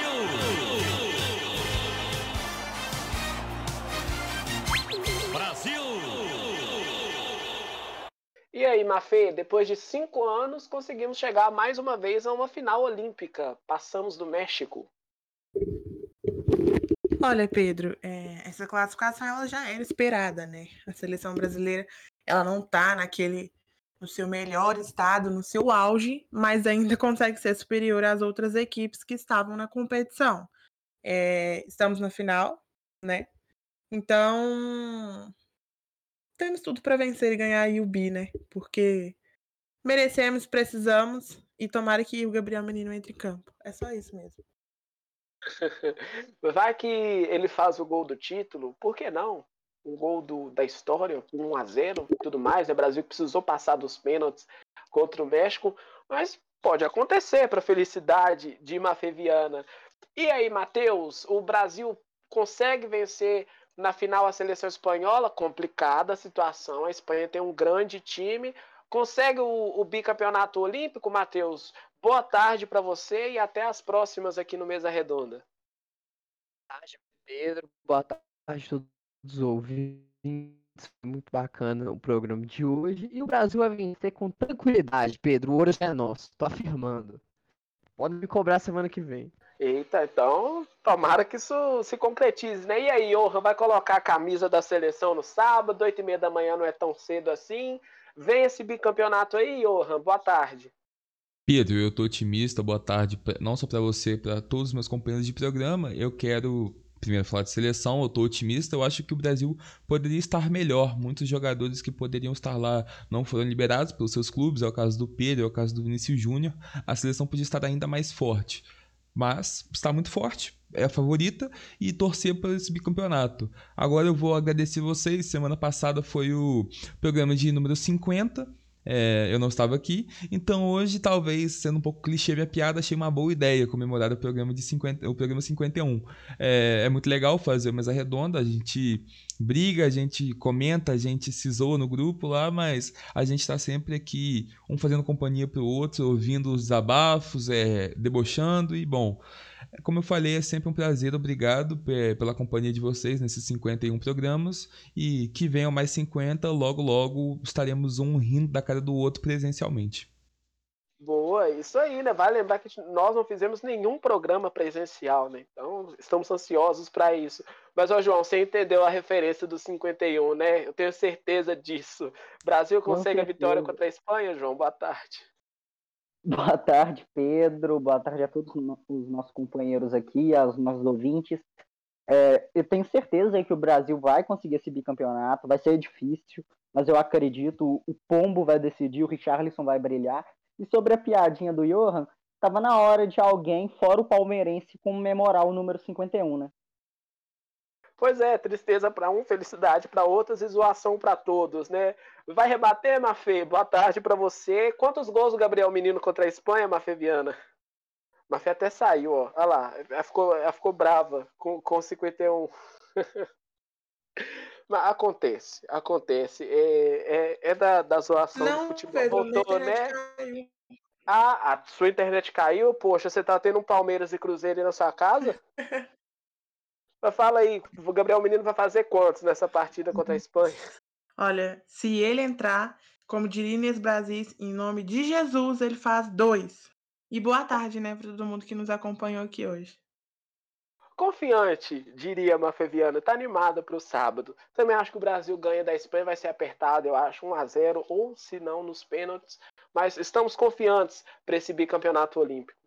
Muito obrigado pelo carinho, pela sua audiência. Até as próximas. Desculpe pelo tempo, ultrapassamos um pouquinho, mas falamos muito do que a gente mais gosta, né? Que é do futebol brasileiro. Então, sexta-feira tem mesa redonda para gente, a gente tratar dos campeonatos internacionais, 10 e meia da manhã, aqui na Rádio Plural.